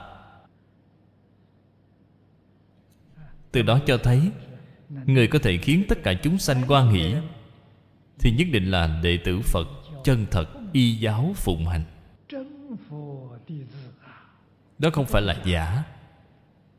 Mới có thể khiến tất cả chúng sanh sanh tâm hoan hỷ được. Điểm này vô cùng quan trọng. Người chúng ta ở trong xã hội không thể lìa khỏi xã hội mà đơn độc sinh tồn, không thể lìa khỏi quần chúng, đại chúng. Từ đó cho thấy chung sống giữa người với người, đây là đại học vấn. Giáo dục cổ đại Trung Quốc đem cái này xếp hạng vào mục đầu tiên ở trong giáo dục,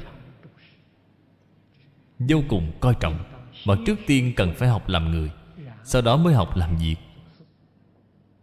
Đem làm việc để ở phía sau.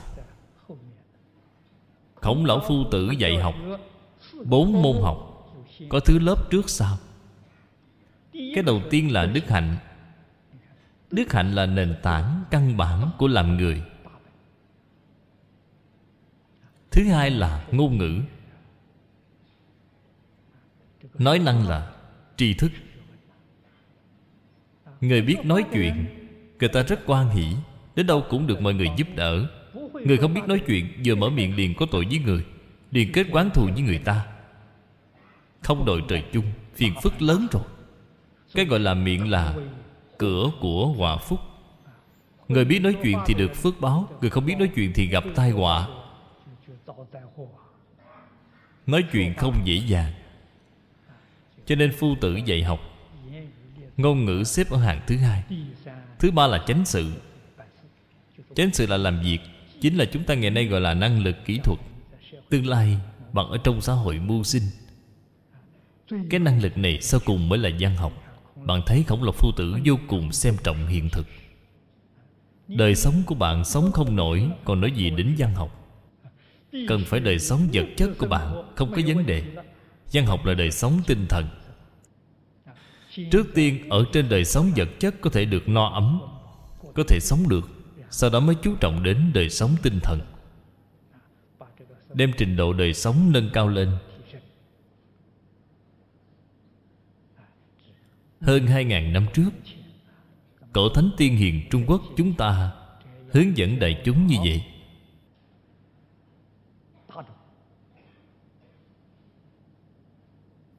Phật Pháp dạy người cũng là như thế. Lúc chúng tôi mới học Phật, thầy giáo nhìn thấy người hiện nay đều không biết lễ,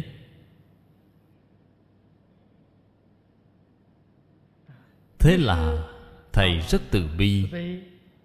Các bạn học chúng tôi cũng yêu cầu thỉnh thầy tuyển chọn ra mấy thiên ở trong lễ ký, vì chúng tôi giảng giải. Thầy đặc biệt nói cho chúng tôi biết, chúng ta cái thời đại này đã không thể nói đến học lễ rồi, không thể nói đến. Nhưng mà học một chút cũng có cái hay của một chút. Cái hay gì vậy? Hy vọng chung sống với xã hội đại chúng sẽ không khiến người ta chán ghét bạn. Chúng ta có thể đạt đến cái mục đích này, thế thì coi như là khá lắm rồi. Cho nên thầy đã giảng một chút cho chúng tôi. Tự mình cũng đã viết một cuốn sổ tay bỏ túi, gọi là Thường Lễ Cực Yếu. Chúng tôi đem Thường Lễ Cực Yếu cũng ghép vào phần sau cuốn Tịnh Tông Đồng Học Tu Hành Thủ Tắc của chúng ta. Mục đích để làm gì? Đây là phép lịch sự căn bản nhất phải biết. Không biết, quả thật bản thân bạn là không biết thì người khác sẽ chán ghét bạn, không thích bạn, không hoan nghênh bạn. Cho nên nói cái phép lịch sự cơ bản nhất này phải biết.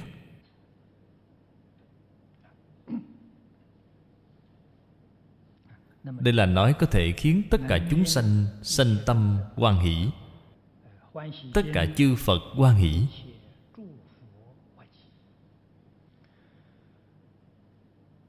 Bởi vì cái đạo lý này Phật dạy Bồ Tát tu lục độ. Lục độ chính là sự sám.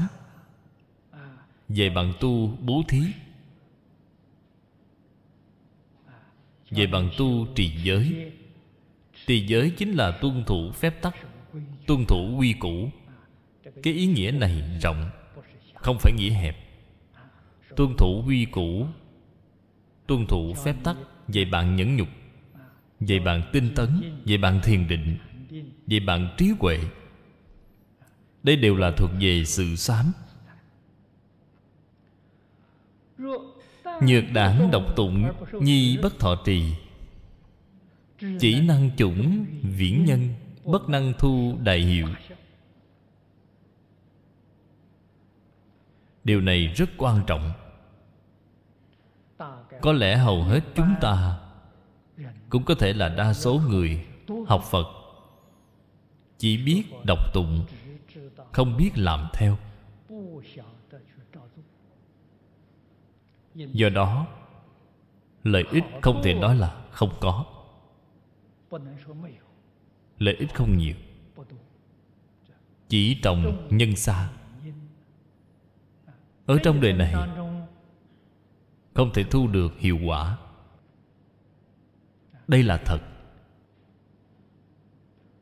Không cần nói những pháp môn khác, chỉ lấy pháp môn niệm Phật để nói.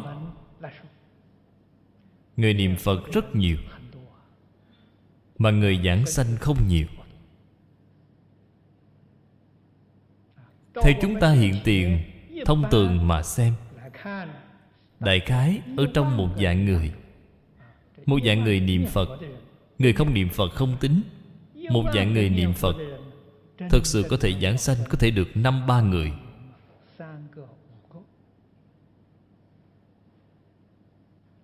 Tỷ lệ rất ít. Tại vì sao họ không thể đi về? Tuy họ niệm Phật, mà cái thế gian này không nỡ buông xả, cho nên họ không thể đi. Trong tâm rất muốn đi, mà lại móc thêm cái đầu này, lại không buông xả. Biết bao nhiêu người đều là niệm Phật kiểu như thế này. Cái thế gian này còn mảy may không buông xả, đều không thể giảng sanh. Cái này cần chú ý đến. Phải triệt để buông xả. Buông xả chính là thọ trì. Không chịu buông xả, không chịu y giáo phụng hành, đây là chỉ gieo nhân xa. Chúng ta trong đời quá khứ, vô lượng kiếp đến nay, đời đời kiếp kiếp tu học đều là gieo nhân xa, không có thu hiệu quả. Bạn muốn hỏi nguyên nhân, cái nguyên nhân đó đại khái đều là không buông xả được. Đời này phải suy nghĩ cho thật đường hoàng, có cần buông xả hay không. Nếu như không buông xả thì tiếp tục tạo luân hồi, đời sau trở lại làm tiếp cái công việc này.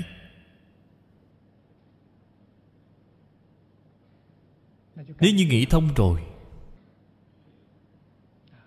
không tạo luân hồi nữa, luân hồi thật sự không có ý nghĩa. Buông xả triệt để là bạn quyết định giảng sanh.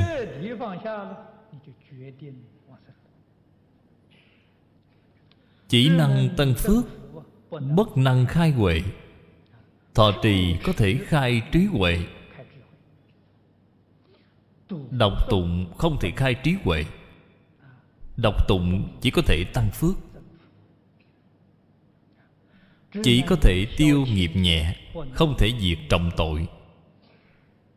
Tội nghiệp nhẹ có thể tiêu, tội nghiệp nặng là vô tác dụng. Cái sức mạnh này của bạn không đủ.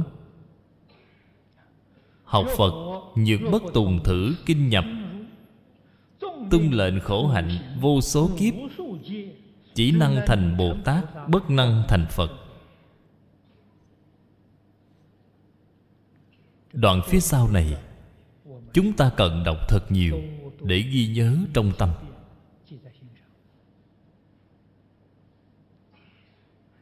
Cái kinh này cách vào như thế nào vậy? Ưng vô sở trụ nhi sanh kỳ tâm, ưng vô sở trụ nhi hành bố thí. Đây là đích thực thọ trì Kim Cang Bát Nhã. Nếu như không biết cái nguyên lý, nguyên tắc này, bất luận tu học pháp môn nào, cho dù bạn là siêng năng khổ hạnh tu học vô số kiếp, bạn chỉ có thể thành Bồ Tát, không thể thành Phật. Các vị phải biết, thành Phật ở chỗ này là chỉ Bồ Tát sơ trụ viên giáo. Hay nói cách khác, bạn không nương theo kinh này để tu, cái Bồ Tát mà bạn thành là Bồ Tát huyền giáo, Bồ Tát của Tạng giáo, Thông giáo, Biệt giáo. Bồ Tát viên giáo không có phận của bạn.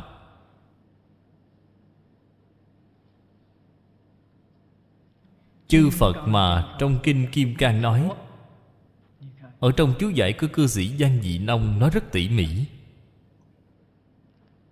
Chư Phật là bắt đầu nói từ sơ trụ viên giáo.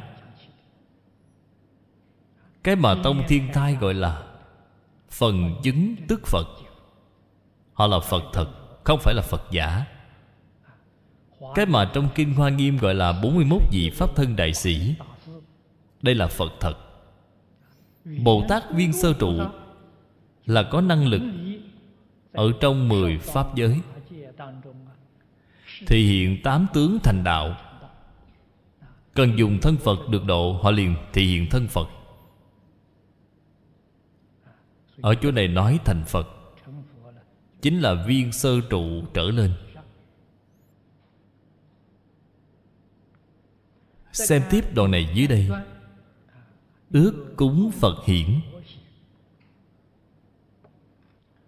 tu Bồ Đề, ngã niệm quá khứ, vô lượng A Tăng kỳ kiếp, ư nhiên đăng Phật tiền, đắc trị bát bách tứ thiên vạn ức na do tha chư Phật. Tất giai cúng dường, thừa sự vô không quá giả.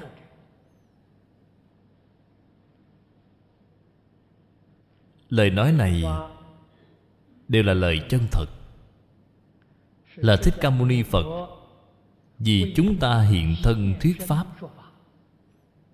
Đây là những sự việc mà Ngài đã từng trải qua trong quá khứ tu hành.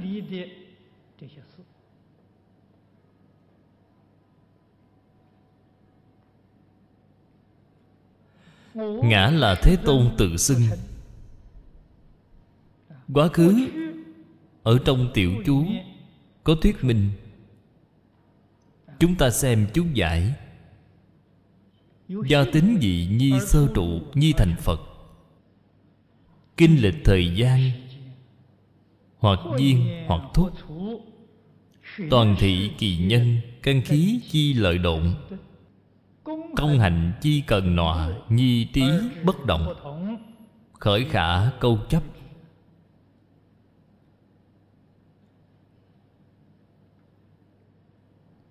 Thích Ca Mâu Ni Phật vô lượng kiếp tu hành mới chứng quả.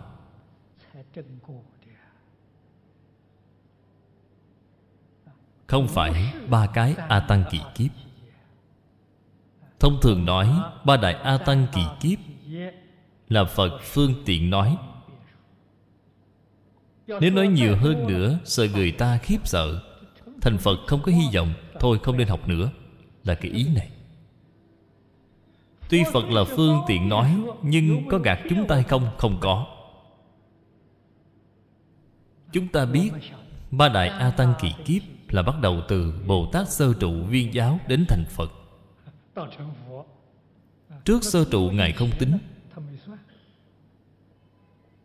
là giống như hiện nay người bình thường nói với bạn: bạn muốn lấy một cái học vị tiến sĩ phải cần thời gian hai ba năm. Không nói sai, hai ba năm là có thể lấy được. Nhưng mà thạc sĩ, đại học, trung học, tiểu học không tính, cái đó không có tính vào. Phật nói với chúng ta ba đại A Tăng kỳ kiếp là giống như bạn lấy học vị tiến sĩ vậy, là bắt đầu tính từ sơ trụ viên giáo. Trước viên sơ trụ đều không tính, cái đó nếu tính sẽ biến thành vô lượng A Tăng kỳ kiếp. Trong Hoa Nghiêm nói với chúng ta vô lượng A Tăng kỳ kiếp là đem thời gian trước sơ trụ thảy đều tính vào, vậy liền biến thành vô lượng A Tăng kỳ kiếp. Ư nhiên đăng Phật tiền, không phải nói nhiên đăng Phật hậu, bởi vì Thế Tôn gặp được Phật nhiên đăng, Ngài đã là Bồ Tát Bát Địa. Đây chính là nói trước Bát Địa. Từ quả vị sơ tính đến trước Bát Địa, Ngài gặp được tám mươi bốn ngàn vạn ức na do tha chư Phật.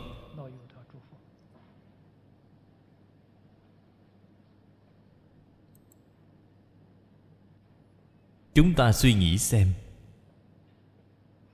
Phật ở trong Kinh Vô Lượng Thọ nói Dương Tử A Xà, trong đời quá khứ họ đã từng cúng dường bốn trăm ức Phật. Chúng ta vừa nghe bốn trăm ức Phật là sửng sốt rồi. Vậy thì có nguy không? Chỗ này tám nghìn bốn trăm vạn ức, phía sau là Na Do Tha.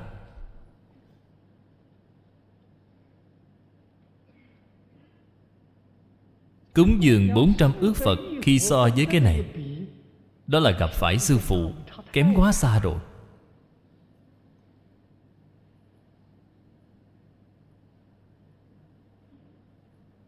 Vì vậy thiện căn phước đức của chúng ta trong đời quá khứ không thể xem thường.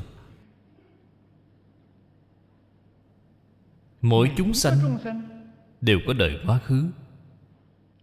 Thậm chí là chúng ta ngày nay nhìn thấy muỗi kiến, nó hiện nay đọa vào đường ác. Nó đời trước chưa có học qua Phật, phải không? Chúng ta làm sao dám nói? Không biết chừng tương lai kiến thành Phật trước chúng ta, chúng ta còn tụt lại phía sau đó. Đây là điều vô cùng, vô cùng có thể xảy ra. Nó đạo vào ác đạo, thọ cái tội báo này. Nếu như cái tội báo này thọ hết rồi, được lại thân người nghe Phật Pháp, dựa vào thiện căn phước đức nhân duyên trong đời quá khứ của nó, có lẽ thành thục sớm hơn chúng ta. Cho nên chúng ta biết cái đạo lý này, biết được cái sự thật này, đối với tất cả chúng sanh không dám khinh mạn.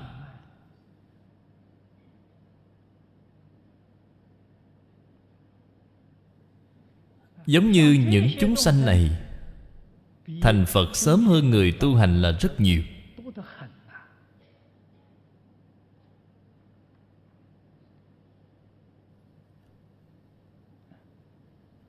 Thời gian hoặc duyên hoặc thúc. Duyên là kéo dài, thời gian kéo dài. Thúc là rút ngắn. Họ thành Phật, thành Phật sớm rồi, thành Phật trước thời hạn rồi. Loại tình hình này cũng rất nhiều. Lấy Thế Tôn để nói,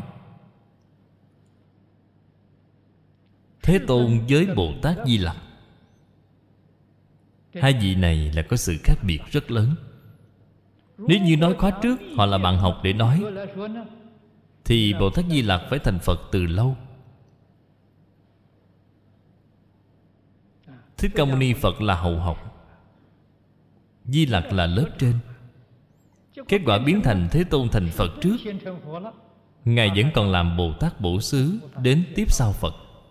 Nguyên nhân do đâu vậy? Thế Tôn siêng năng học. Bởi vì siêng năng học nên công hạnh hơn hẳn Bồ Tát Di Lặc. A ni đà Phật. A ni đà Phật. A